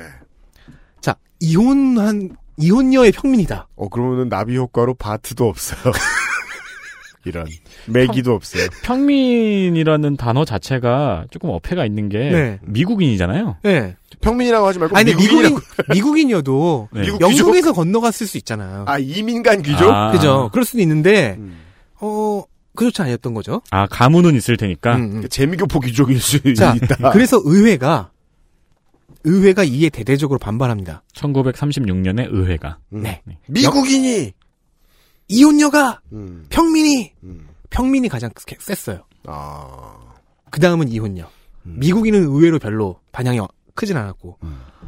더 정확하게 얘기하면요. 결혼이나 계승 이런 것들은 의회의 승인을 형식적으로나마 받아야 됩니다. 지금도 그렇다고 알고 네. 있습니다. 그게 입헌군주제예요. 네. 그런데 그 승인을 안 해주겠다고 나선 거죠. 아, 원래는 형식적이었던 승인을. 네. 네. 그리고 의회의 수장인 총리, 당시의 총리는 볼드윈 총리였는데, 이 사람이 강수를 듭니다. 그 결혼을 하려거든, 왕위를 내놓아라. 그렇습니다. 이미 현직에 있는 왕한테. 네. 네. 아직 대관식은 안 했지만, 이에 에드워드 8세는, 오케이! 라고 응수합니다. 이응이응? 네. 그래서 이제 지금은 모두 알고 있는 그 부분인 거죠. 명분을 줬다, 의회가. 1월에 두면 양아치인데 1월에 승기했다고 했잖아요. 예. 12월에 이런 연설문을 내뱉고 표표히 왕위를 내던집니다. 사랑하는 여인의 도움과 지지를 받지 못하면 국왕으로서 무거운 책임을 짊어지고 의무를 다하기 버겁다는 걸 알았습니다. 네, 사직 뭐 뜻이죠. 그리고 동생에게 양위해버립니다. 이후 이 사람은 윈저공이라는 이름으로 이제 격하됩니다. 그렇죠. 갑자기 왕위를 받은 동생은 조지 6세로 역사에 기록됩니다. 네. 조지 6세 느닷없이 즉위했는데요. 이 사람은 굉장히 남봉꾼이었던 형과 달리 네. 굉장히 조용하고 소심한 성격이었다고 해요.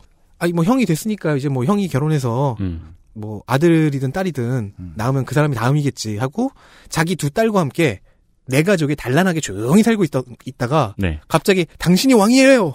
어떤 야사에 따르면은 어머니에게 달려가서 무릎을 부여잡고 엉엉 울었다고도 해요. 싫다. 무서워서. 이 조지 6세는 36년 12월에 즉위해서 52년까지 암으로 돌아가실 때까지 재위합니다. 이분이 그냥 성격만 소심하고 심약한 게 아니라 말더듬이 증세가 있었어요. 네. 이 사람의 이야기를 약간 각색해서 만든 영화가 킹스 스피치죠. 그죠. 아, 재밌어요. 형인 에드워드 8세와 많이 비교가 되는데 형님은 인종차별 발언을 좀 많이 하십니다.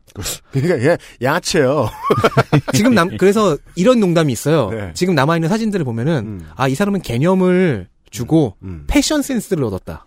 아, 옷을 잘 입었어요? 네.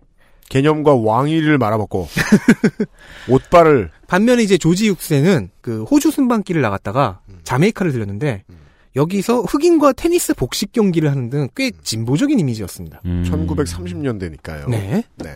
이 사람은 겨우 3주를 교육받고 왕위에 오릅니다. 자, 국왕이라는 것은요.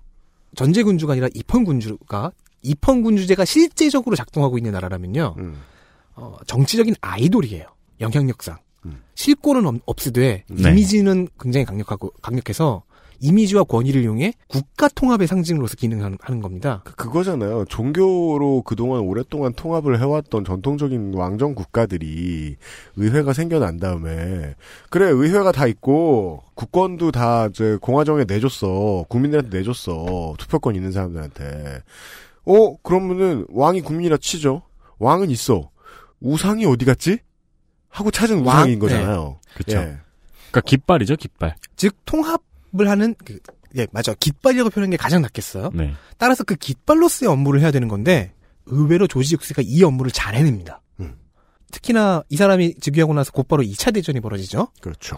형인 윈저공 에드워드 8세는 그래도 윈저공이잖아요. 나름 상황 비슷한 권위를 가져야 되잖아. 아무것도 안 했어요. 네. 특히나 재임 기간 그리고 재임 이전에는 친 히틀러, 친 나치, 네, 친 독일 발언을 자주 합니다. 그럼 물러나지 않았으면 역사가 바뀌었을 수도 있겠네요. 네. 그런데 이제 조지 6세는 정반대를 거는 거죠. 물론 역사가 바뀌진 않았을 거예요. 의회가 갑자기 결의해가지고 왕을 탄핵했을지도 모르죠. 아하. 네. 저놈 일개이놈 이러면서. 예. 런던 대공습 중에 조지 6세와 그 왕후께서는 피난을 가지 않았어요. 폭탄이 막 떨어지고 있는데. 계속 윈저성을 지키면서 우리는 굳건히 항전한다라는 모습을 계속 보여준 거죠. 신기합니다. 굉장히 소심했던 사람인데 심약했던 사람인데 오히려 전쟁 상황에서는 상당한 용기를 보여줘요. 그게 한국 사람이 보니까 신기한 거지 원래 그렇게 해요. 노블리스 오블리즈죠.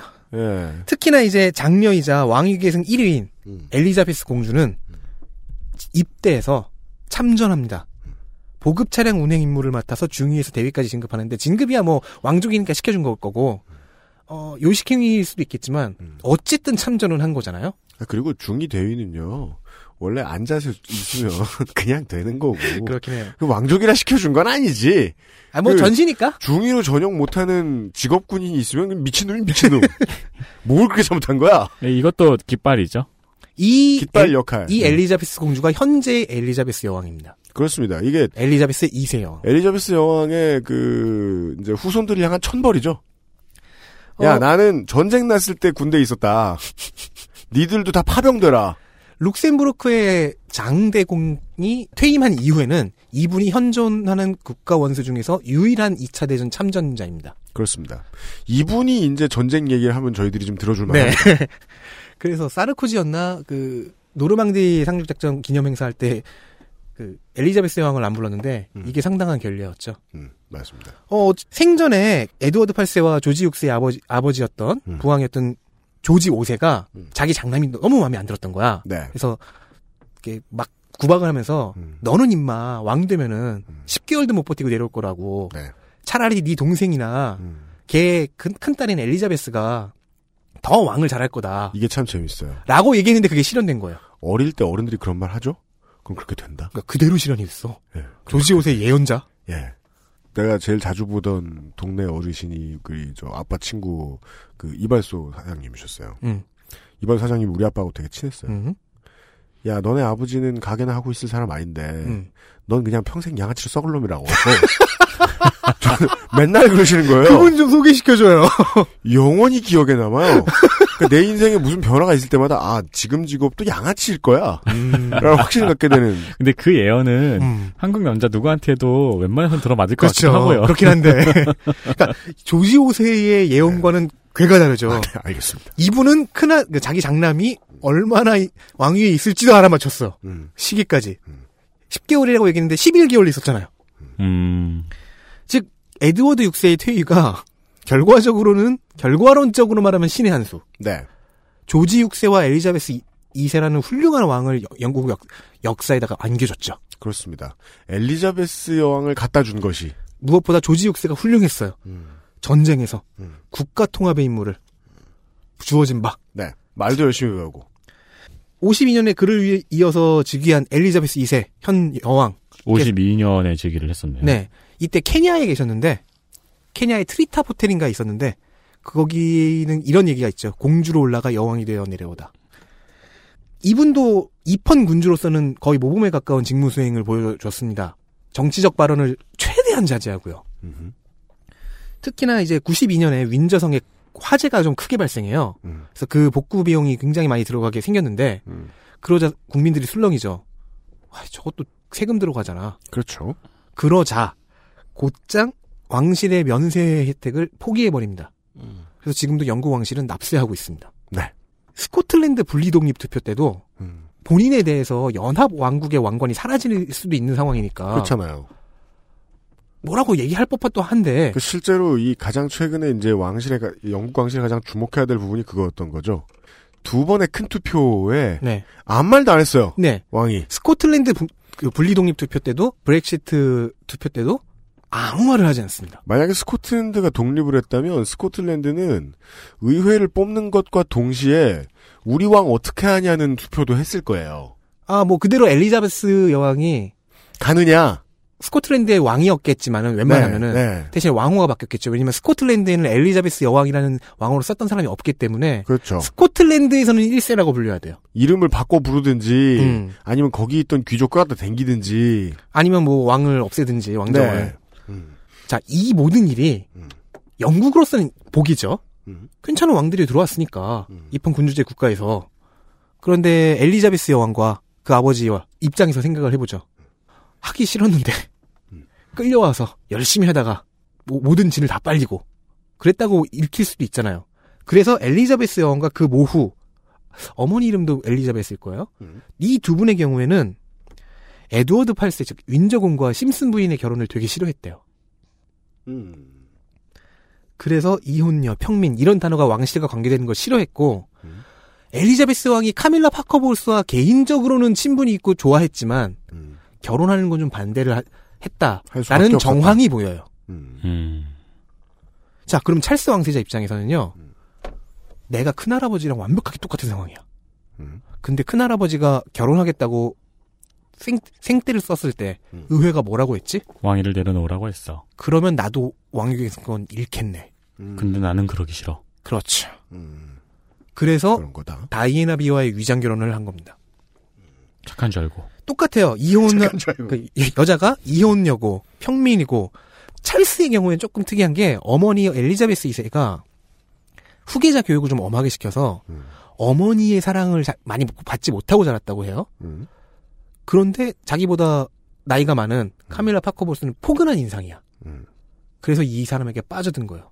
이 사람이 자기 일생의 사랑이었던 거예요. 뭐 그나마 골랐던 위장결혼 상대가 다이애나가 만만하지 않아서. 그렇죠. 아까 제가 순종적인 공주가 아니어서. 네. 아까 제가 착한 줄 알고라고 실언을 했는데 뭐 착하지 않은 말이에요. 네. 착하다는 의미가 뭐 순종적이라는 그런 의미로 쓴다면 맞는 얘기죠. 그건 그렇죠. 찰스 왕세자의 입장에서 생각해야죠. 네. 네. 착할 것 같아. 그러니까 쉬울 줄 알고. 그죠. 네. 만만해. 이랬다가. 그런데 네. 역시 여왕도 그렇게 생각했던 거죠. 근데 세자비는 여왕이나 왕세자가 생각했던 그런 사람이 아니었고. 그래서 여왕과 세자비의 관계가 금이 갔고. 인생의 진리인 것 같아요. 연애를 시작하기 전에 저 사람은 저럴 거야 라고 연애를 시작하는 이유가 있잖아요. 네. 맞는 경우 없습니다. 거의 틀려. 맞습니다. 없습니다. 전혀 없습니다. 이 때문에 여왕이 엘리자베스 여왕은 이혼 후에도 이혼 전에도 다이애나 세자비에 대해서 굉장히 냉담했고 네. 때문에 다이애나 사망 당시에 블레어 총리가 여왕과 왕실 향해서 추모를 강력하게 요구한 이유가 있던 거죠. 이래서였던 거죠. 큰할아버지 때와 관련한 트라우마라고 할 것까지는 없고 그 당시에 생각했던 역사적 경험 때문에 지어놓은 원칙. 게다가 그 역사적 경험이 그렇게 오래되지도 않았어. 네. 아니 근데 그럴 수도 있는데 그 트라우마로 인해서 카밀라라는 분하고 결혼을 못한 거잖아요. 네. 그래가지고 명분상 조금 더 나은 다이애나 스펜서와 결혼을 네. 한 거잖아요. 엘리자베스 2세 같은 경우에는 그런 이유 때문에 다이애나 스펜서를 미워하기보다는 다이애나 스펜서가 일단 내부 고발자. 그러니까 말을 안 들었다는 거죠. 네, 역할도 하고 그리고 왕실 자기와 세자가 원했던 역할을 그 이상을 했다. 그걸 자꾸 빗나갔다. 그러니까 그 왕실에 효과적으로 반박을 했던 왕실과 효과적으로 대적을 했던 역할을 했기 때문에 그래서 더욱더 왕실 입장에서는 더욱더 싫어할 수 있죠. 아까 이런 군주들, 왕족들은 정치적 아이돌이라고 얘기를 했습니다. 네. 동시에 저는 그 나라의 보수성에 대한 단면을 보여준다고 생각해요. 여러 왕실을 들여다본 결과 제가 내린 결론인데요. 왕이라는 건 어쨌든 전근대적인 제도예요. 근데 이게 입헌군주의 형태로라도 아무 실권이 없는 형태로라도 살아있다는 거는 그 나라의 보수적인 측면들이 이 왕실, 이 왕족들에 대한 소화라고 해야 되나요? 이들을 인지하는 방법, 이들이 보여주는 이미지를 소비하는 방법, 그걸 비평하는 방법 등에 고스란히 녹아들어간다는 거죠. 그래서 이들의 존재를 이 사회가 어떻게 받아들이고 어떻게 소비하느냐를 보면은 이 나라의 보수성이 어떤 측면을 갖고 있는가를 보여주는 바로미터가 되더라고요. 즉 다이애나가 죽을 당시까지만 해도 영국이라는 나라의 보수성은 자기네 나라 왕실의 평민 여성, 남성도 포함해서 대충 평민 여성이 계승자와 결혼하는 것을 반대할 정도가 되어 있는 상태였다는 거죠. 평민은 왕실에 들어와서는 안 된다라는 식의 보수성이 엄존하고 있었다는 얘기입니다. 국민적인 합의가 있을 수 있었다? 그렇죠. 이미 50년 전에, 즉 1936년에 의회가 그렇게 나왔고요. 50년 뒤에 찰스 왕세자도 그걸 두려워했던 거죠. 여기서 잠깐 유럽 국가들이 계승 순위를 어떻게 잡는지를 잠깐 살펴보고 싶은데요. 네. 왜 이렇게 귀족 혹은 다른 나라 왕족들과 결혼하는 것을 중요시하게 여겼는가 하는 힌트가 여기 숨겨져 있기 때문입니다. 유럽의 왕위 계승 원칙은 살리카 법이라고 불립니다. 일단 군주의 아들과 그 남자 후손이 우선 순위를 받아요. 그 다음은 군주의 남동생과 그 남자 후손들. 그러니까 왕의 아들이 우선이고 그 다음은 왕의 동생. 그리고 그 다음에 왕의 동생의 아들. 네. 이런 식이죠. 아무튼 남계. 네. 네. 그 다음에는 뭐 삼촌과 그 남자, 그 아들 뭐 이런 식인데. 이제 그 다음부터는 친척 중에 남자를 다 끌어모으는 거네요. 네. 이러다가 이제 모계, 즉 여자도 계승할 수 있게 여계 계승도 가능하게 슬슬 바뀌는데 이게 영국과 프랑스의 100년 전쟁 이후입니다. 뭐 많이 죽어나갔으니까. 어떻게 보면 우리 아시아의 계승 방식과 비슷해 보이는데요. 아시아와는 좀 다른 게 유럽은 왕족들끼리 통혼을 많이 해요. 왕족들끼리 결혼을. 왜냐하면은 저쪽 집안에 우리 사람이 들어가 있잖아요. 그러면은 사위로 연결이 되든 아니면은 아들로 연결이 되든 저쪽 계승 순위 안에 우리의 피의를 받은 사람이 들어간다는 의미이기 때문에 서로 끼워 넣으려고 경쟁적으로 결혼을 해요. 그 동네는 아시아에 비하면은 좁은 지역에 왕가가 많으니까요. 그렇죠. 특히나 이거는 이제 유럽식 봉건제인 그 영지 개념과도 연결이 돼요. 100년 전쟁을 딱 떠올려 보세요. 그 시작됐던 게 영국 여왕의 남편이 네. 프랑스 내에 있는 어떤 영지를 결혼을 통해서 영국의 영토를 갖고 왔기 때문이거든요. 그게 일단 도화선이 됐거든요. 앙주였나 그랬을 거예요. 그래서 이렇게 해서 복잡해진 영토를 해소하기 위해서 벌어진 게 100년 전쟁이었는데 네. 이로 인해서 이제 살리카라는 특징 때문에 각 국가의 왕들의 공식 직함이 되게 길죠. 굉장히 길어요.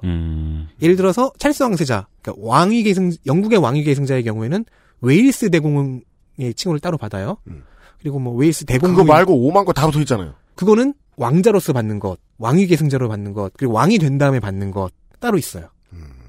어쨌든 이렇게 통호를 통해서 여러 영지를 받고 영지의 칭호가 이제 왕의 공식 직함이 되는 이런 상황에서 남계 후손이 단절되면 어떻게 될까요? 그럴 때 이제 여자한테 가는 건가요? 네. 그랬는데 이게 서서히 절대 장자 상속으로 바뀝니다. 남자든 여자는 상관이 없다. 그러니까 살리카가 여자 후손에게도 간다라는 세미 살리카로 바뀌었다가 네. 근대로 넘어오면서 서서히 절대 장자 상속으로 바뀝니다. 그러니까 처음에는 남자만 되다가 여자도 끼워줬다가 친척 중에 남자를 다 끌어모아도 없어. 뭐 전쟁이 있어가지고 다 죽었어. 혹은 그렇게 되면 저 나라에게 우리나라가 넘어가. 그럴 때 이제 여성한테 왕위를 승계했다가 지금은 큰 누나한테 네. 왕위를 승계하는 형식으로. 큰 누나든 큰형이든. 네. 그래서 아직까지 그런 긴 칭호가 남아있다는 거는 살리카의 전통이 남아있다는 것이고 네. 비록 절대 장자 상속으로 바뀌었어도 네. 사고방식 기저에는 이미 살리카가 있다는 거죠. 영지를 주고받는 식의. 그렇다 보니까 왕가에는 다른 나라의 왕족 혹은 귀족이 들어와야 한다. 라는 게 일단 고정관념이었던 거죠. 그게 옛날에는 영주 문제와 정치 문제였는데 그렇죠. 그러니까 토지 문제와 정치 문제였는데 그런 토지 문제와 정치 문제가 사라진 지금도 그래야 한다는 암묵적인 고정관념이라든가 이런 것들이 네. 남아있는 거예요. 그럼 이제는 왕 없는 나라 투생인데. 그렇죠. 그러니까 이제는 결혼할 사람이 모자라네요. 그러니까 결혼할 사람이 모자라요. 그렇죠. 그런 문제도 있었던 거죠. 이러면 이제 동종교배의 위험성이 생겨요. 그렇죠. 네. 자, 그래서 북유럽부터 서서히 변화가 시작이 됩니다. 영국도 그 하나였고요. 노르웨이가 꽤 일찍 깨진 경우고요. 그래요? 네. 살리카가 일단 기본 베이스인 상태에서 였기 때문에 평민들이 계속 거부당했던 건데 특히나 이제 귀천상훈이라는 게 존재해요. 귀천상훈이요? 네. 지금은 거의 사라졌는데 한 100년 전까지만 해도 이게 네. 엄존했는데요. 아무리 자기네들끼리 이 나라와 저 나라의 왕가들끼리 귀족들끼리 서로 통혼한다고 해도 결국에는 왕족의 수가 늘어나잖아요. 그렇죠. 그러면 어떻게 하느냐? 배우자가 네. 만약에 그 왕이나 자기보다 신분이 낮다. 그러면 그 배우자의 신분으로 이 사람의 신분이 낮아져요. 남녀 상관없이요. 그렇죠. 그렇게 해서 줄이는 겁니다. 귀천상훈을 통해서 둘째 이하는 왕족에서 이제 탈락시키는 거예요. 웬만하면. 그러면 더더욱 첫째는 그 배우자를 높은 대공이나 공작급 귀족 혹은 시대가 지나면 백사까지 내려가지만 혹은 왕족에서 찾아야 한다는 게 더욱더 요구되는 거죠. 그러니까 이제 왕족은 많아지고 그렇기 때문에 배우자를 왕족이 아닌 다른 낮은 신분에서도 골랐어야 됐는데 그렇게 되면은 신분이 내려가기 때문에 왕실 그 원칙을 세우고 보니까 첫째는 그렇게 결혼시킬 수가 없는 거예요. 그렇죠. 나름의 원칙들이 있겠습니다만은 참 지멋대로네요. 네. 즉 귀천상호는 일종의 하향 패치죠. 그러니까요. 네가 후자급 좋아 남자급이랑 결혼했어. 네. 그러면 당신은 남자급으로 대우가 낮아지고 그렇게 해서 의전이 낮아지고 네, 그렇게 해서 왕족의 어떤 범위를 네. 결계를 지어놓는 거네요. 수를 유지한다? 네. 하향 패치란 예상된 이제 밸런스 파괴를 알아보지 못하고 상향 패치를 한 것의 결과죠. 그렇죠. 네, 지멋대로 하는 거예요. 네, 그래서 살리카와 귀천상훈 때문에 평민이 들어갈 수 없었지만 조금씩 깨져나간 게 노르웨이라고 얘기했어요. 네. 노르웨이 현재 국왕은 하랄 5세입니다. 5세라고 하니까 이 현재 왕가의 그 역사가 되게 길 것 같죠? 사실은 2차 세계대전 바로 직전에 국민들이 투표해서 만든 왕입니다. 원래 그전에도 왕이 있었을 거 아니에요? 네, 근데 이제 왕가의 대가 끊겼다가 그 반개의 반개쯤으로 해갖고 초빙이 온 거예요. 이 노르웨이의 이야기를 노르웨이부터 시작되는 깨져나간 이야기들을 광고 듣고 보겠습니다. 네, 알겠습니다. XSFM입니다.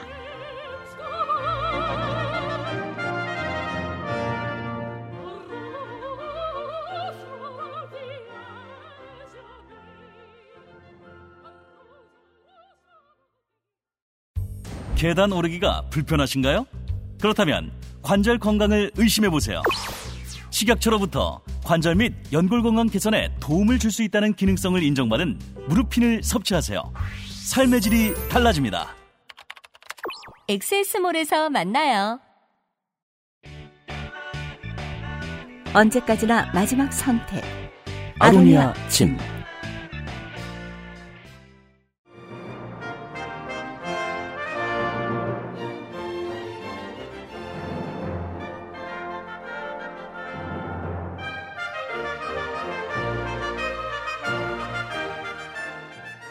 그러게요. 응? 노래 개 혹은 노래 그라는 단어는요. 네.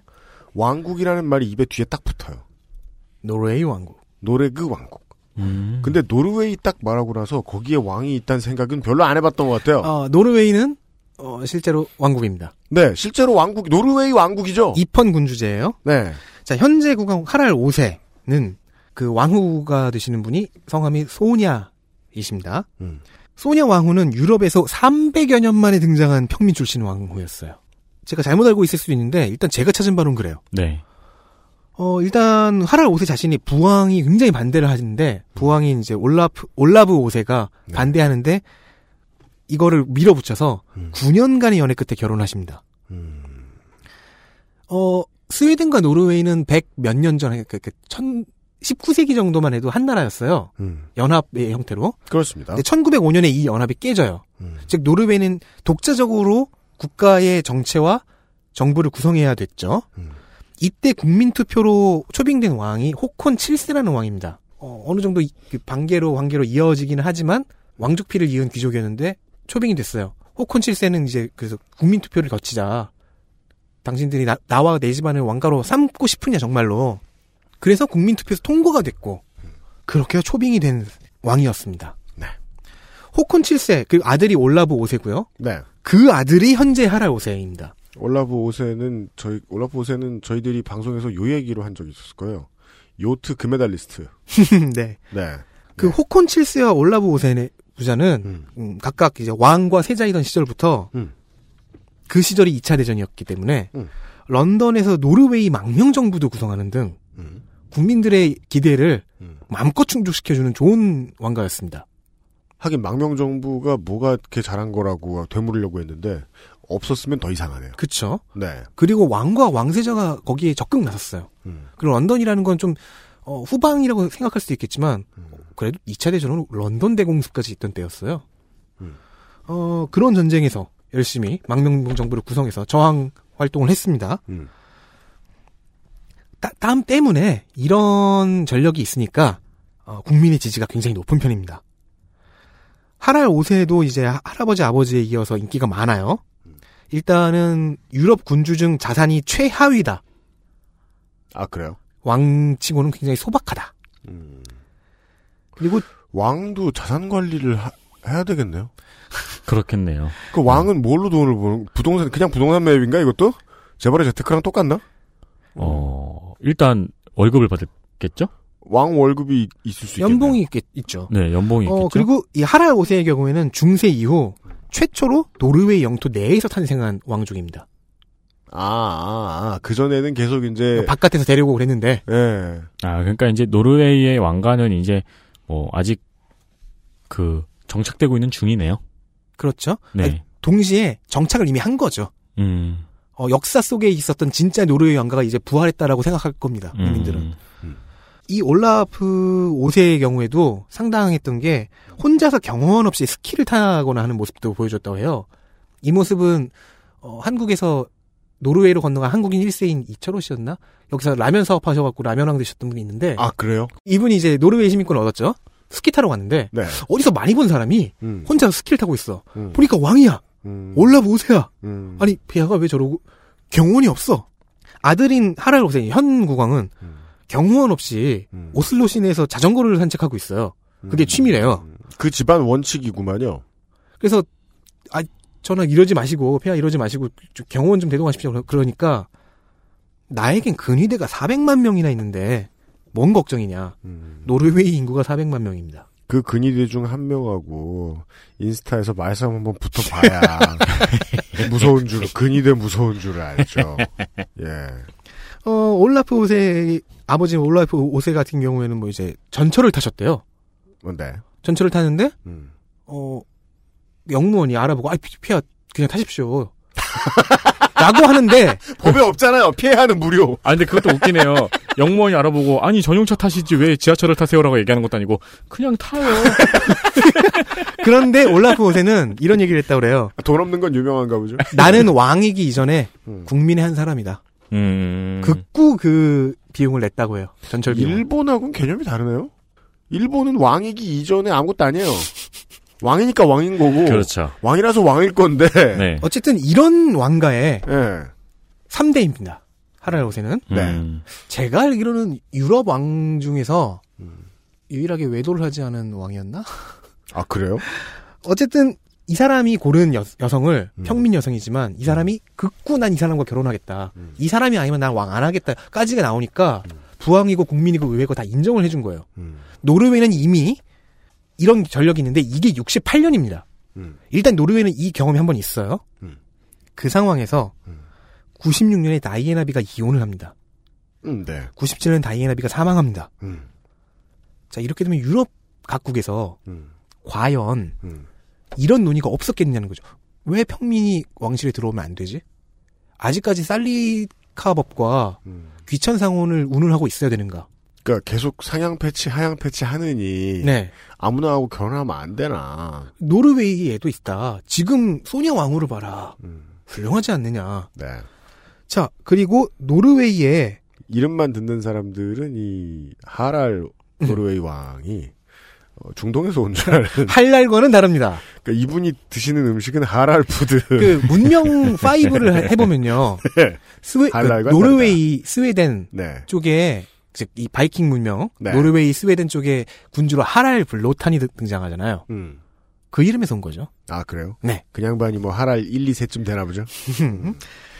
자, 하랄5세라는 분은 68년도에 이미 팽민하고 결혼을 했던 거네요. 네. 68년도에 하랄5세라는 분이 팽민하고 결혼을 한 전례가 있고 그 이후에 다이애나 비의 이혼과 죽음이 있고 그리고 그걸 보면서 노르웨이뿐만이 아니라 뭐 대부분의 국가에서 네. 그런 생각을 다시 하게 됐다는 거죠. 아니 뭐 꼭 평민이어야 될 필요도 없겠지만 평민을 막을 이유는 없다. 뭐 그런 생각을 했거나 혹은 신데렐라의 탄생 을 다시 보고 싶기도 했겠죠. 네, 거론하거나 진짜 신데렐라를 보고 싶은. 네. 왜냐하면 그냥 패치도 되게 자기적이고 이상해서 어차피. 네. 예. 자기를 주기 위한 패치잖아요. 자기적인 네. 패치. 진심이네요, 그거. 그리고 노르웨이의 새로운 왕세자빈이 네. 2000년에 들어옵니다. 그 이름은 메테-마리트. 그러니까 메테-마리트가 성이에요. 네. 이름인가 성인가 아무튼. 근데 이 여성분이 신기합니다. 남편은 이제 그 하랄5세의 아들, 하랄5세와 소냐 왕후의 아들인 호콘 왕세자인데, 이 사람은 증조 할아버지와 이름이 같죠? 호콘 7세가 그 노르웨이 첫 왕이니까요. 2번 왕가의 첫 왕이니까. 네. 호콘 왕세자가 골라온 메테-마리트라는 이 여성은 과거에 마약 중독 경력이 있고요. 네. 마약상과 결혼도 아니야. 동거 이력이 있어요. 그러니까 마약 중독에 걸리지. 경제적인 삶을 사셨네요. 돈 주고 사오느니 결혼을 한다. 가족이 되자. 오랜만에 이 단어가 등장합니다. 브레이킹 좀 하셨던 분이구만요. 좀 네. 오랜만에 이 단어가 등장해요. 뭔데요? 난교 파티 경험자. 그 오랜만이네요. 마약을 먹고 난교를 하는. 청취자 여러분 사실은 그동안 이 단어가 금지돼 있었어요. 그 아실에서. 예, 쓰면 안 되는 단어였어요. 그리고 한술 더 떠서 동거했던 그 마약상과의 사이에서 아들을 낳았습니다. 미혼모. 네. 이런 사람은 골라온 거예요. 어쩌다 만났을까요? 그리고 호콘 왕세. 난교 중에? 그건 아니고. 그러니까 어쩌다 만난 거예요? 마약상이 소개팅 시켜줘서. 네. 그러니까 이렇게 돈을 쥐어줄 때 악수하잖아요. 양인들 보면. 네. 이렇게 악수하다가. 손을 잡아보니 예사롭지 않아서. 내 전 여친인데 하면서. 그렇죠. 아들이 있긴 하지만. 너랑 마약 취향이 비슷해. 아, 그만해. 나쁜 사람들아. 이런 좋은 물건을 유통하는 당신은 누구? 이런. 예. 정확하게는요, 이 사람이 어느 음악 축제였는지 기억이 안 나는데, 하여튼, 그, 뮤직 페스티벌에서 만났어요. 그러니까 마약하는 데서 만났네. 아, 역시. 아, 그러네. 생각해보니까. 왕세자가 이 사람과 만나서 연애하면서, 궁전에서 나와서, 즉, 가출해서. 물론 저희는 모든 음악 페스티벌을 다 마약하는 곳이라고 보진 않습니다. 하지만 어떤 페스티벌은? 마약을 많이 하기도 한다는 소문을 접했어요. 소문이 있습니다. 네. 네. 소문을 접했어요. 접한 게 아니고요. 하여튼, 과거가 화려하잖아요. 네. 근데 이 여자의 집에 들어가서 사는 거예요. 아, 그 왕자가 가출해서, 세자가 가출해서. 동거하고 있는 거예요. 아, 동거를 했는데 왕자네 집을 비우고 그리로 갔다? 네. 네. 왜냐면 거긴 마약이 많아서. 그래서 네. 앞서 말했잖아요. 이 왕실 지지도가 높다고, 인기가 네. 좋다고, 90%까지 올라갔었는데, 이 메테-마리트 때문에 50%까지 떨어집니다. 왕실 지지도 자체가요. 폐지 시위까지 벌어져요. 아, 이것도 또 투표했으면 또. 네. 그런데 이제 하랄 5세를 생각해보세요. 자기도 이미 평민 아내를 막기 위해서 9년 동안 네. 연애하면서 싸웠던 사람이에요. 그래서 아들의 결정을 존중한다. 라고 나와버립니다. 일단은. 맨 처음에는 뭐 의외도 승인을 안 해주려고 하고 했는데 메테-마리트 본인이 이미지 변신을 꽤 해요. 열심히. 나와서 뭐 곱게 차려입고 나와서 눈물로 사죄하고 뭐 이런 것들을 하면서 감성팔이? 그런 걸 좀 하셨는데. 감성팔이를 다른 말로 정치라고 하죠. 미래 네. 정치라고 하죠. 네. 그래서 자기 아들을 데리고 왕실로 들어오는데 성공합니다. 아, 심지어 아들까지 데리고 들어가요? 네. 그러니까, 왕자 대우는 하는데, 네. 왕위 계승권은 없고. 그런 네. 경우는 이 왕가 역사에서 굉장히 드문 일이겠네요? 드물진 않지만 쉽게 찾아보기 힘든 것도 사실이죠. 그렇죠. 왜냐면 아이가 있는 그런 사람이 왕실에 들어올 리가 거의 없으니까. 그러니까요. 존 스노우가 들어온 것 같은 거예요. 네. 네. 뭐 재밌는 게 많습니다. 아무것도 모르고 들어온 거죠. 메테-마리트의 아버지는 네. 스트리퍼랑 재혼했다고 그러고. 아, 네. 되게 아스트랄한 집안이긴 해요. 잘 노는. 더 네. 무서운 거는 그 구남친 있잖아요. 이 마약상이요. 네. 정확하게는 제가 영문 기사라서 노르웨이어를 모르니까 영문 기사를 찾아봤는데 그 구남친이 이 마약상인지는 확실치 않아요. 네. 어쨌든 섹스 테이프를 갖고 있대요. 이거를 공개하겠다고 했는데 당연히 노르웨이 왕실 입장에서 야, 이 자식아 세자빈인데. 네, 그렇죠. 그래서 거액의 돈을 주고 사겠다 뭐 이런 식으로 협상을 했는데 지들만 보려고 협상이 안 되고 대신에 이런 얘기를 했다는 기사를 마지막으로 봤어요. 뭐요? 왕후의 자리에 오르는 날 공개하겠다. 그 협상이 안 됐으면은 뭐 모자이크 처리라도 좀 해주라. 그럼 이제 마약상 쪽에서는 초극방 뭐 이상은 안 된다. 이런 싸우고 거지. 모자이크 처리라도 해줘라. 그러면 이제 얼굴이냐 딴 데냐. 손. 다만 현재 이 결혼은 매우 불행해졌다는 후문입니다. 딸은 낳았어요. 네. 잉리드라고 하는 공주를 낳아서 네. 이분이 이제 계승서열 2위가 됐는데 네. 결혼 생활은 그렇게 행복하지 않은 것 같다. 근데 이제 하랄5세의 경우를 봐도 그렇고 정말 그 북유럽 특유의 진보적인 원칙주의 있잖아요. 네. 이거 참 답 없어요. 보고 있으면 대단하다 싶으면서도 그러니까 원칙에 맞게 했으니까 풀어준 거 아니에요. 자기들 그 왕은 자기가 생각하는 원칙에 맞게 해줬으니까 네. 그 원칙 안에는 며느리가 얼마나 양아치인지는 들어갈 여지가 없는 거예요. 그렇죠. 예, 네. 그러네요. 그러니까 이 아들이 골라온 사람일 뿐이에요. 양아치 네. 수준이 아니고 전과자잖아요. 그렇죠. 그러니까 생 양아치, 그러니까 뭐 그냥 양아치에서 랩업을 한 것일 뿐이에요. 양아치예요. 그러니까 공식적 양아치. 레벨 10이 넘어가면 앞에 생짜가 붙는 것 같은 건가요? 네. 최근에 이제 찍히는 두 부부의 사진이 호콘 왕세자는 뻣뻣이 서 있고 뭐 대신에 세자비 쪽이 더 이렇게 억지로 애정 표현을 하려고 한다든가 딸인 잉리드 공주 같은 경우에 표정이 점점 어두워진다든가 뭐 이런 것들이 파파라치들의 그 해석입니다. 아니, 뭐 사진을 찍어놓고 해석은 붙여야 되니까요. 네, 그건 그렇죠. 네. 그 해석이 일관성이 있다는 거죠 현재. 역사의 흐름으로 보면은 이런 게 이제 왕실 폐지가 가장 진보적이에요. 그렇죠. 지금까지 우리가 했던 얘기 중에서 가장 이상한 부분은 그거죠. 네. 이 나라에 왜 왕이 없어지는 게 제일 나는데 그러니까, 성갑이 덕질하라고. 이상적인 거는 이런 왕실이 없어지는 게 가장 문명 발달에 있어서 최선인데 네. 뭐 차선이라면 노르웨이나 영국같이 가는 게 맞죠. 노르웨이 왕실 얼마나 소탈해요. 이런 양아치를 들여보내요. 그렇죠. 좋아요. 영국 왕실 봐요. 납세를 해요. 좋아요. 최소한 여기까지는 가야 된다는 거죠. 왕이 있다면. 즉 시민의 하나이지만 직업이 왕. 네, 그렇죠. 이런 입헌군주가 아마 차선일 겁니다. 그러니까 이제 우리는 당연하게 생각하는 거. 우리가 왕이 없는 나라고 네. 이런 왕이 있는 나라의 바깥에 있는 사람들이니까 당연히 생각하는 거. 왕족의 결혼 상대자가 옛날에 귀족이었던 아니었던 뭔 상관이야. 라는 게 옳은 방향인데. 그렇죠. 직업이 왕일 뿐이라면. 네. 네. 근데 이 변화가 의외로 21세기에 와서야 제대로 실행됐다는 거죠. 메테마리트와 호콘 왕세자가 결혼한 게 2000년이에요. 아하, 그러네요. 네. 19세기 마지막 해. 첫 번째가 노르웨이의 하랄 5세와 소냐 왕후의 결혼이었는데 네. 30년 가까이 지나서 다이애나 비가 그 비극을 겪고 그러고 나서 메테마리트가 탄생한 겁니다. 그러니까 왕실이 진일보하는데 속도가 아주 느린 편이다. 그래서 다시 한번 저의 가설을 헛소리 같은 거죠. 게 왕실이 뭔 진보를 해요? 그렇죠. 예. 그렇긴 해요. 아니, 그래서 제가 아까 얘기했던 그 가설을 다시 한번 들이대보고 싶은 거죠. 왕족이라는 것은 그 사회의 보수성의 단면을 보여준다. 그 사회가 갖고 있는 보수성을 보여준다. 그러면 노르웨이의 보수성은 다른 나라에 비해 상당히 진보적이라는 얘기가 됩니다. 그렇죠. 그러니까 이 왕이라는 게 우리처럼 왕이 없는 나라에서 얼른 이해하기 쉽게 이해를 하려면은 국민 모두가 거기에 세금이 들어가는 거를 동의한 상태에서 세워진 깃발 혹은 국가의 상징물 살아있는 상징물인 거잖아요. 그렇죠. 네. 근데 차이점이 있는 것은 정말로 여의도 광장에 세워져 있는 태극기가 아니고 이 왕은 여론을 움직일 수 있는 힘이 조금이나마 있다는 것이 변수가 될 수 있는 부분, 분명히 네. 문제가 될 수 있는 부분인 거네요. 그렇죠. 네. 게다가 이 왕이라는 것은 지난 몇백 년의 관성으로 인해서 네. 남아있는 전통, 그렇기 때문에 국민들이 세금을 넣는데 찬성한 전통인 거니까 그렇다면 그 전통을 어디까지 지켜 놓아야 되는가 하는 문제도 있는 거네요.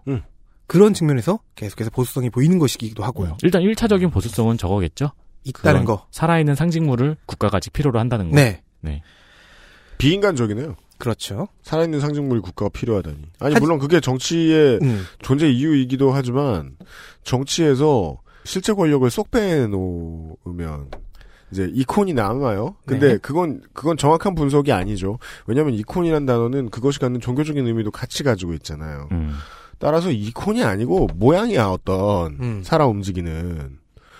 그 왜 내가 교회를 안 가도 나는 십자가 목걸이를 할 수 있잖아요. 네. 왜냐하면 다른 의미가 다 거치고 이쁜 것만 남거든. 그렇죠. 예. 그렇게 해체되는 모습이에요. 입헌군 주제란. 우리나라도 성조기 옷 입은 사람들 많잖아요. 맞아요. 네. 네. 저도 마리아나 옷 입고요. 맞아요. 제가 심지어 오늘 입은 옷은 그걸 어떻게 시청자들한테 아니 청취자들한테 보여주려고 여성 모양 풍선 이 티셔츠에 그려져 있네요. 그러니까 어떤 심오한 철학 같아요. 네. 그 섹스돌이 그려져 있는데 그 앞에 I just wanna be loved. 네. 로맨틱한 티셔츠예요. 그러네요. 네. 그러니까 재밌네요. 방금 제가 말했던 것처럼 그 전통이 네. 단순히 상징으로서 기능하기 위해 남아있는 상황에서 그것이 이제 단순히 전통의 기능으로만 격화되다 보니까 마약 투약자가 공주로 들어오는 상황까지 온 거네요. 어느 그렇지. 나라에서는. 따라서 진보 중이다. 네. 뭐 진짜 진보는 없어진 거겠지만. 그러니까 말입니다. 광고를 듣고 예. 지금까지 진보해온 왕실들의 이야기를 좀 더 나눠보겠습니다. XSFM입니다.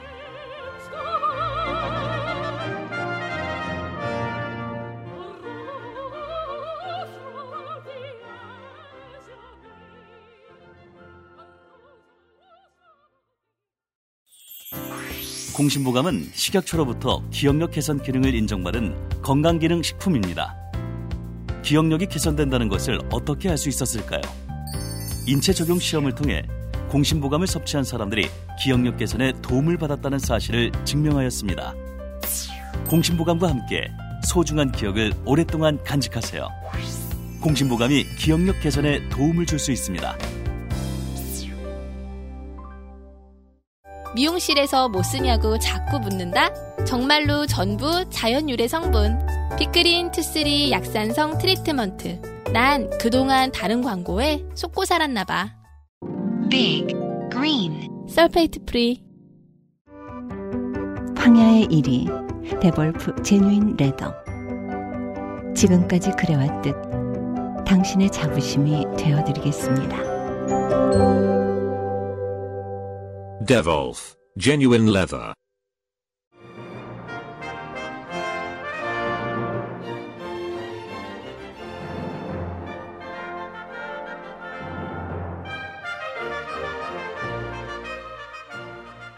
그 다음에는요,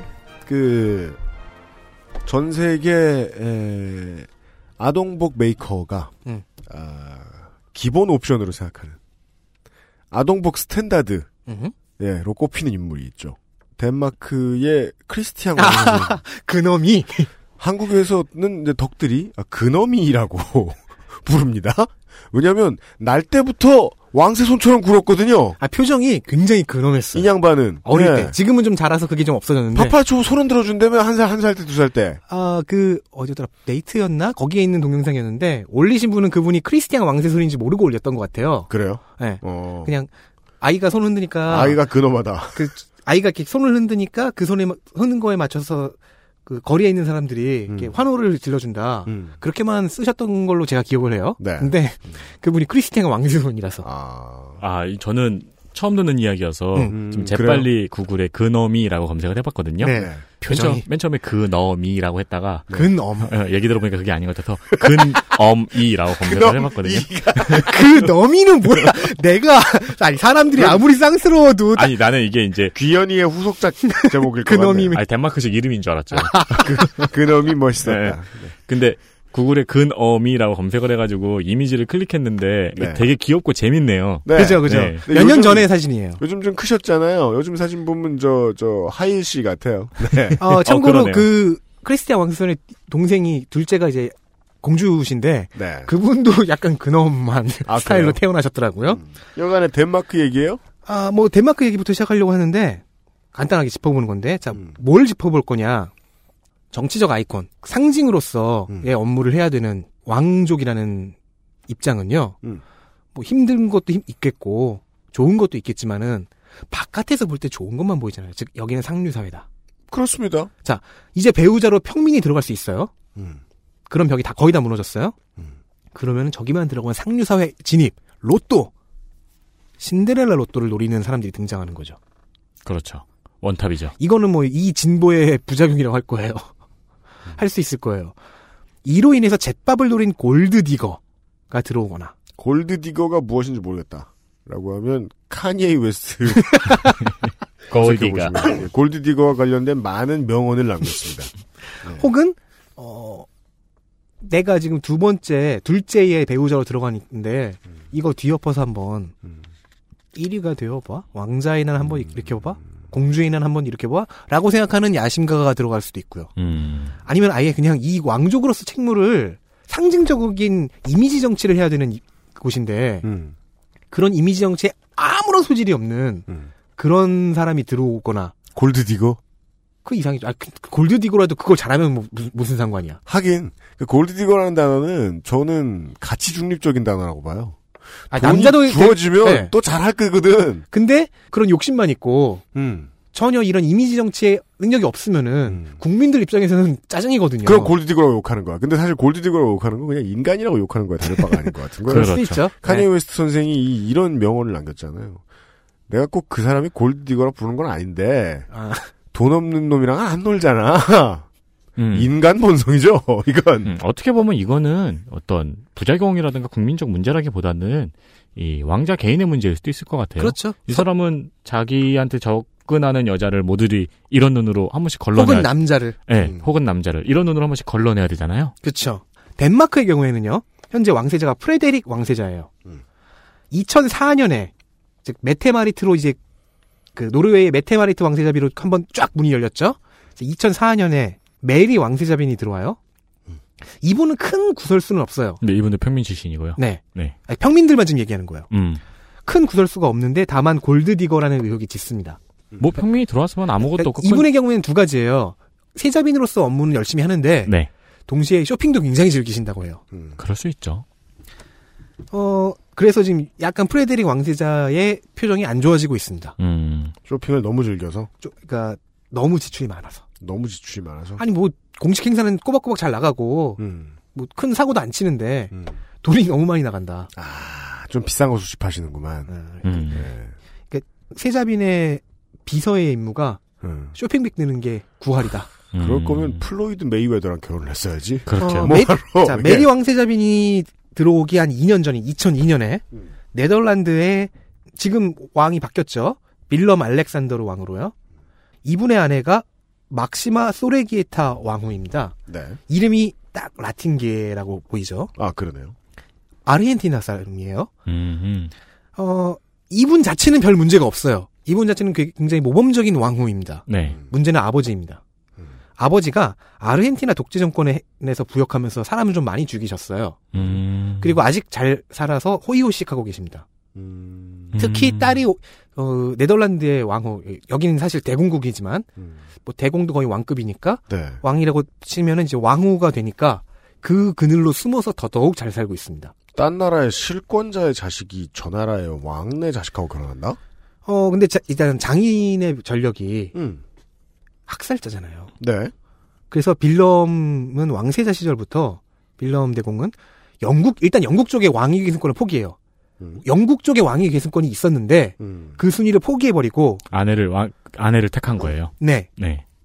그리고 왕후가 될 당신은 이제 세자비가 될 막시마는 이제 아버지의 과거 행적을 비난하는 공식 성명을 발표합니다. 아버지가 생전에 있는데도 그런 성명을 발표했네요. 네. 연을 끊었군요. 그리고 이 아버지는 딸의 결혼식에 참석하지 않습니다. 전 이럴 수 있는 이유를 알아요.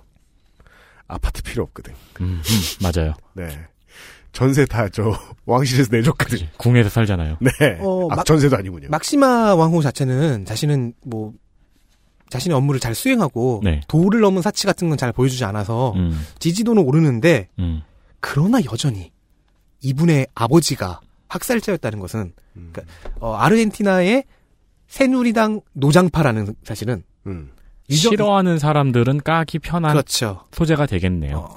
이분 한국 전두환 수하인데 아직 정계에 있다. 이런 식으로 대통령도 하겠네요. 그러니까 네덜란드 왕실의 도덕적인 아킬레스건이 되는 거예요. 그러니까요. 그래서 네덜란드로서는 아르헨티나와의 외교 관계를 얻은 대신에 이미지를 잃었죠. 그러네요. 네. 뭐 이분은 뭐 힘내시라고 뭐 자기가 한 일은 아니지만 아버지가 저지른 악행이지만 그 악행에 발목을 잡혀 있는 거죠. 이분이 이 홍성갑 덕질인의 힘내시라는 격려를 필요로 할까요? 내가 필요해 사실은. 그죠. 자기한테 한 얘기쯤으로 생각합시다. 네. 막시마 왕후께서 나도 지적할까 하다가 그냥 그만해. 뒀는데. 네. 울지 않기 위해서 애쓰고 있는데. 네. 자, 2002년에 막시마 왕후, 2004년에 메리 왕세자빈, 네덜란드와 덴마크죠. 네. 2010년에는요, 스웨덴의 네. 왕위 계승 1위가 빅토리아 왕세녀입니다. 아, 여기는 여자분이네요. 네. 이분이 남편을 골라왔는데 다니엘이라는 사람이에요. 네. 이 신랑은 또 어떤 골드디거입니까? 아, 그건 아닌 것 같아요. 큰 구설수가 없어요. 기사가 별로 안 나요. 아, 그래요? 잘못한 게 별로 없나 보네요. 근데 재밌는 거는 이분은 조금 모범적이라고 해야 되나? 시골 태생의 헬스 트레이너예요. 패션의 뭐 넝마주의 비슷한 히피 스타일이었다고 해요. 물론 이제 왕세녀의 네. 영부군으로 선택됐잖아요. 네. 그래서 한 몇 개월에 걸쳐서 집중 왕자 교육을 받았대요. 그 다음부터는 좀 이제 말쑥하게 하고 나오는데 지적으로 지성이 있는 모습으로 나오긴 하는데 어쨌든 그 야성미에 왕세녀께서 반하시고 이 8, 90년대 그 할리퀸 로맨스 이런 데서 보면은 네. 그 에로틱 로맨스 1순위입니다 거의. 그 사업하는 젊은 남자 앞에서 말했던 청담동 주식부자 이런 케이스 빼면 네. 네, 거의 1순위입니다. 이 시골에 있고 그리고 약간 네. 좀 더 에로틱해지는 게 잘 탄. 그러니까 에로틱한 상상력을 자극하는 게 이분의 다니엘 씨의 직업이 헬스 트레이너였잖아요. 네. 네.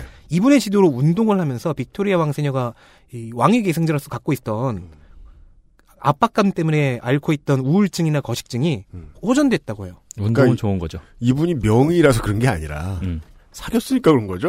뭐 그러면서 이제 사귀어서 결국 결혼을 하셨습니다. 아, 네. 평민 남자의 야성미라는 거들. 저랑 제 친구들은 이제 배관공이라는 대명사로 쓰고 있거든요. 맞아요. 네. 네. 네. 네. 슈퍼마리오. 네. 아, 근데 그러니까 바로 마리오와 루이지를 대입시키면 좀 그렇고. 아니, 미국식 농담이잖아, 이거는. 그러니까, 그쵸, 미국식 농담이죠. 네. 이제 친구들이나 이제 뭐 결혼한 친구랑 얘기, 이런 농담을 할 때 가끔 이제 뭐 배관공 조심해라, 뭐 이런 식의 이야기를 많이 하는데, 여기 또 실존하는 사례가 있었네요. 그렇습니다. 자, 메테-마리트가 열고, 뭐, 막시마와 메리 왕세자빈으로 이어지고, 다니엘 영부군이 생기고, 하면서 정점을 찍은 게 네. 다이애나 비가 죽은 후에 그 다이애나 비의 아들인 영국의 에드워드 왕세손의 고려는 아내입니다. 다이애나의 아들. 네. 네. 즉 다이애나 비가 살아계셨다면 그분이 며느리가 됐을. 네. 다이애나와 카밀라의 며느리가 됐을. 네. 네. 왕세손비 캐서린 미들턴 2011년에 결혼합니다. 캐서린 미들턴이 왜 방점을 찍는 사람이냐? 현실 프린세스 메이커에 성공한 케이스입니다. 그 막 클릭으로 키웠어요? 그게 아니고 손희상 선생이 그죠. 손희상 선생은 이런 분을 한 100명 정도 키웠습니다. 그러니까요. 아무 이유 없어요. 그러니까 본인과 본인의 어머니가 유럽 왕가족 하나를 노리자 라는 목표를 세우고 우와 그 주변에서 알바하고 그 왕족들이 가는 클럽에 계속 죽돌이 해가지고 그게 노리면 되는 거였군요. 그러니까요. 그렇게 노리는 수많은 사람 중에서 성공한 케이스인 거예요. 야, 이거는 옛날에 말이에요. 십몇 년 전에 로또 가르쳐주는 학원이 있었어요. 거기 수강생이 1등이 된 그림이에요, 거의. 제가 방송 초반에 홍성갑 덕질인이 아무리 왕을 덕질을 해도 왕이 될 수가 없다고 했는데. 모를 일이다. 모를 일이네요. 네. 하다 안 되면 독립을 할지도 몰라요. 여성이 왕위 계승인데 아직 독신인 데가 어디더라. 거기 가가지고 열심히 이렇게 막 뭐. 남양주시 진저읍 이런 데 터를 잡아서 나라를 만들지도 몰라요. 남양주시 산지 1년이 좀 넘었는데 진접국 이런 데서 진접이 어딘지 아직 모르겠어. 그리고 이 사람이 영국 왕실 350년 만에 등장한 평민 며느리. 그렇군요. 아, 평민 며느리라고 하긴 좀 그렇고 평민으로서 입성한. 아, 근데 그게 이런 작전에 의한 거였다는 게. 며느리가 됐는데 네. 계속 평민이면 이상하죠. 아, 네. 네.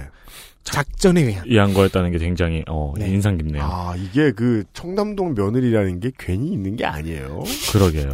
네. 현재 이제 캐서린 왜냐면 네. 있을 수 있는 직업이에요.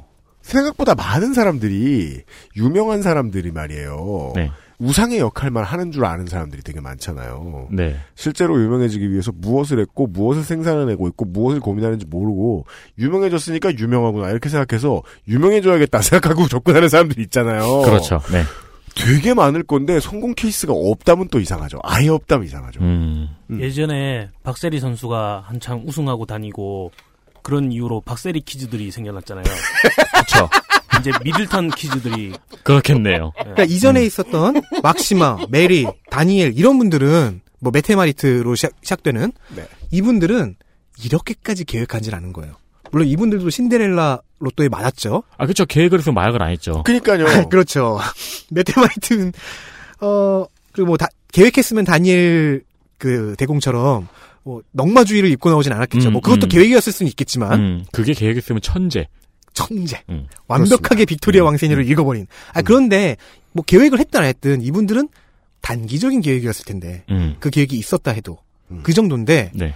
호사가들이 평하기로는 캐서린 미들턴이 드디어 성공했다. 아, 이거는 장기 계획이 드디어 성공했다. 이거는 또 전 세계에서 이게 성공한 케이스가 되는 거네요. 그러니까 장기 플랜을 세워서 성공한 첫 번째 케이스인데 그게 하필이면. 다이나비의 아들의 아니다. 그렇습니다. 이거는 매우 아이러니하죠. 아까 골디거 말씀을 하실 때, 네. 저는 그 생각을 했단 말이에요. 어떤 거요? 근데 아무리 골디거들이 노린다고 해도 부자 가문이 가문의 형태로 덤비는 거에 골디거가 상대가 될 거라는 생각을 머릿속에 살짝 했거든요. 네. 근데 이제 평민 며느리가 등장하는 이유는 사랑 때문이다 라고 머릿속에 생각을 했어요. 왜냐면은 정말로 맘먹고 작전을 하려면은 부자 귀족 가문이 훨씬 더 유리하니까요. 그렇죠. 그건 평민이 상대할 수가 없겠다라는 생각을 머릿속에 살짝 했는데 성공한 케이스가 있었네요. 네. 네. 아, 이건 경제적인 측면으로 접근해야 되겠네요. 여기에도 여러 가지 루머가 있어요. 그러니까 이제 더 이상은 그 하향 패치를 하지 않고 오픈하겠다. 네. 그 얘기는 경제적 측면에서 보면 TO는 같은데 지원 자격이 넓어졌다는 거 아니에요. 그렇죠. 예.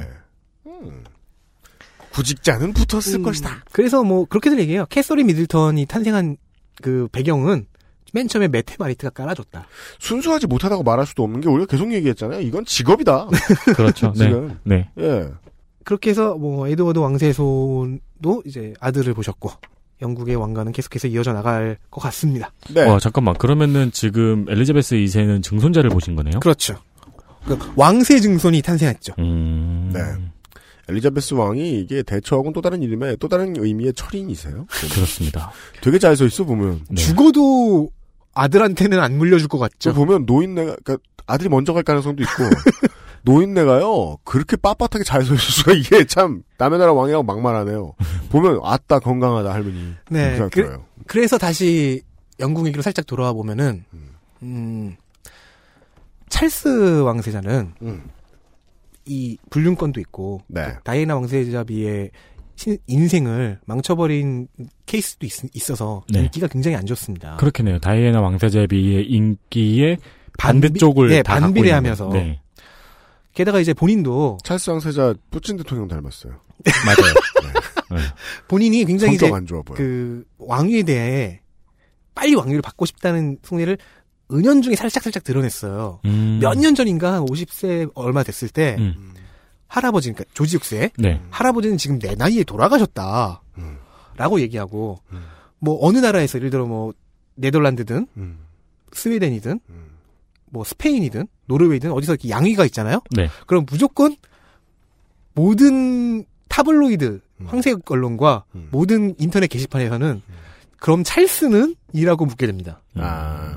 그리고 현재 찰스 왕세자는 뭐 왕세제 그러니까 동생이 왕위갱생자인 경우를 제외하면은 세자, 세녀인 경우에서는 가장 나이가 많습니다. 압도적으로요.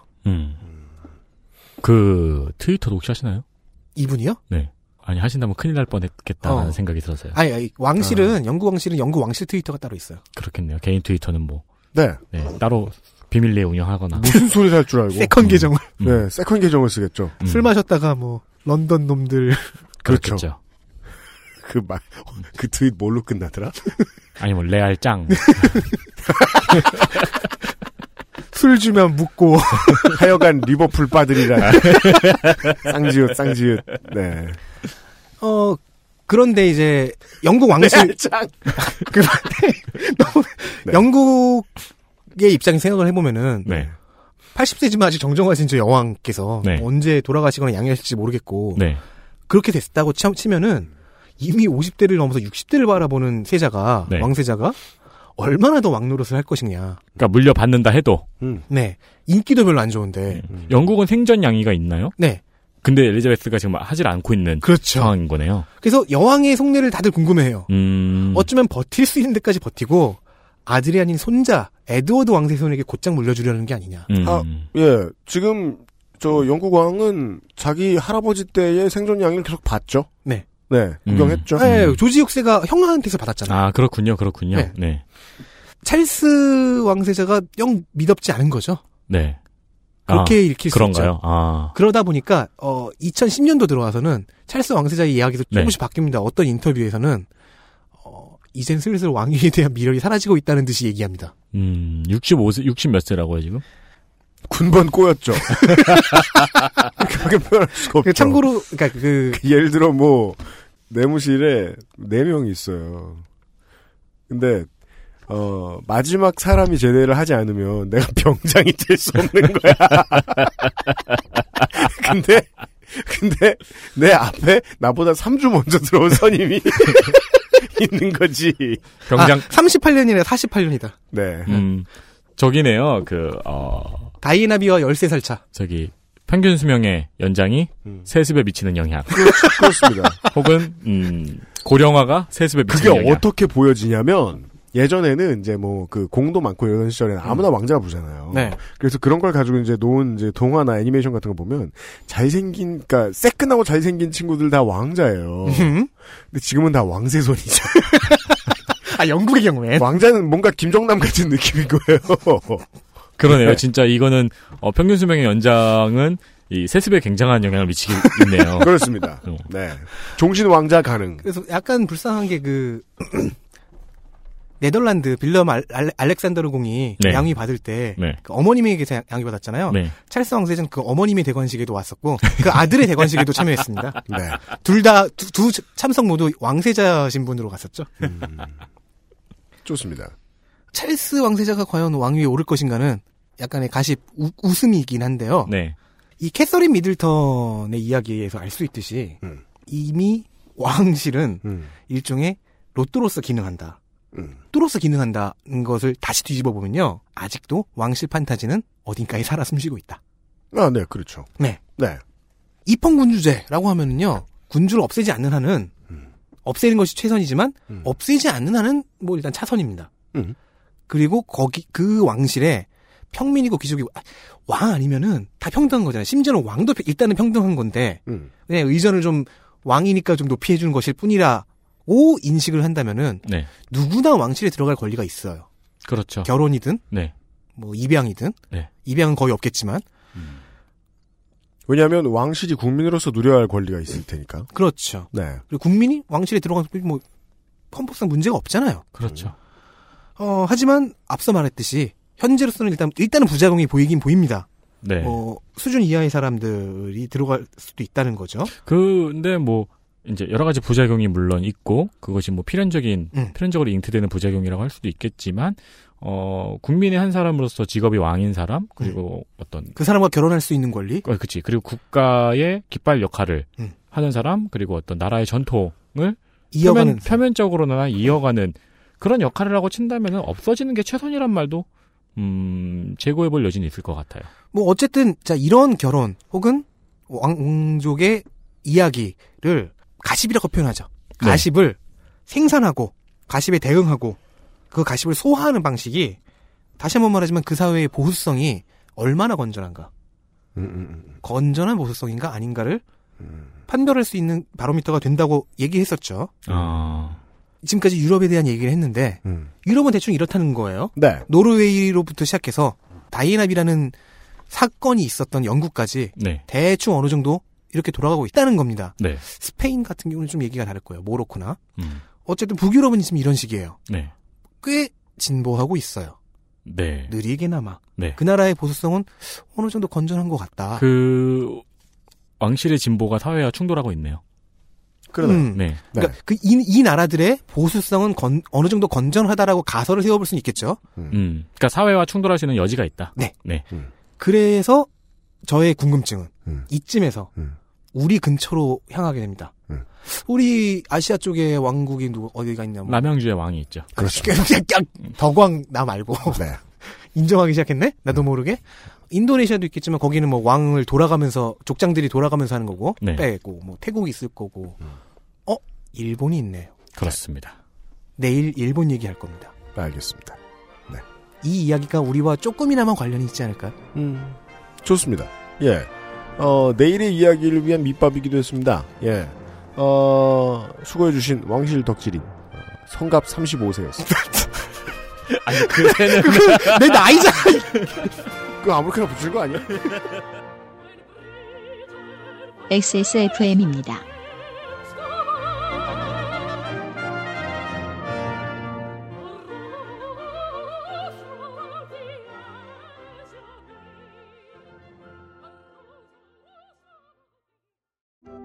최고가의 프랑스 사냥 가죽으로 품질은 더 올라간 데볼프 제뉴인 레더.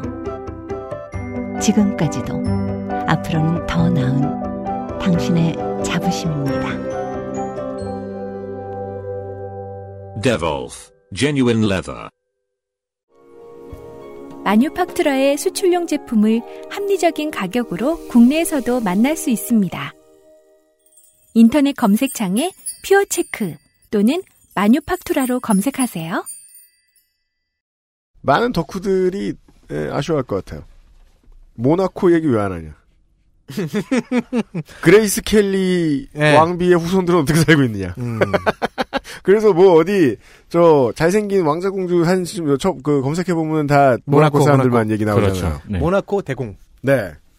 근데 모나코는 그렇게 땅이 좁아가지고 왕궁 그러니까 들어갈 자리가 룩셈부르크 대공도 있고 벨기에 대공도 있고. 네네네. 벨기에 왕실은 되게 힘들다고 그래요. 거기는 이제 지역 감정이 우리나라보다 더 심하잖아요. 아 그래요? 그 지역 감정 중재하느라 왕이 늘 여기저기 뛰어다닌다고. 아 왕이 화개장터 역할을 하는 거네요. 네. 아 근데 왕은 탕평으로 만약에 한국이 입헌군주제예요. 지난 2대 동안 전북 출신 왕이 나왔어. 아. 그러면 일단. 전남에서 들고 일어나요. 이제 영남권에서도 뭐라고 하지만. 그랬다가 이제 다음번 왕 나올 때, 강원도에서 난리가 나요. 근데 왕은. 세자께서는 강원도 여기 좀 오시라 뭐 이러면서. 그죠. 왕은 일단 전북 출신이나 전남 출신일 수가 없죠. 왜죠? 수도 출신이지 않을까요? 아, 그런가? 네. 그렇겠죠. 아, 만약에 왕은... 우리나라가 입헌군주제라면은, 궁이 서울에 있잖아요. 그래서 뭔가 종로 출신 토박이로 어디 이철 땡씨 이런 사람을 뭐 왕으로 세웠다 칩시다. 아니 지금 왕설 아직 있는데. 네, 알아요. 알아요. 예. 그러면 나중에 이제 지역 감정이 심한 우리나라 같은 나라에서는 예. 나 다 그 다음번에 분명히 지역 분배 하라 그럴 거예요. 혹은 뭐 저 왕비를 맞을 때에도 그러니까 세자비가 뭐 여왕이면 뭐 잉태하시면은 네. 각 지자체에서 뿌려 이리로 오시라고. 공주의 출신이 문제가 될 수 있겠네요. 아, 그렇지. 세자비의 출신. 네, 네. 아, 혹은 이제 뭐 여왕의 남편의 출신이 문제가 될 수 있겠네요. 그러니까요. 네, 네 지역 배분하라고. 직업이 많네요 이거. 직업이 맞습니다. 공직인데 국정 홍보처 공직인 거예요. 그러네요. 네, 네. 네. 덕질인의 덕질을 통해서 우리가 이런 것을 파악을 해보았습니다. 내일 이 시간에는 이것보다 좀 더 시사에 가까운 이야기를 덕질인이 아마 해줄 거예요, 그죠? 그렇습니다. 주말 시간 기대해 주십시오. 어디 놀러 가시더라도 놀러 갈 준비 잘 하시고요. 예, 추석 준비 잘 하십시오. 내일 이 시간에 다시 뵙겠습니다. 윤세민 기자와 윤수의 책임 프로듀서 김상조 엔지니어 물러갑니다. 내일 뵙죠. 안녕히 계십시오. 안녕히 계십시오. XSFM입니다. I, D, W, K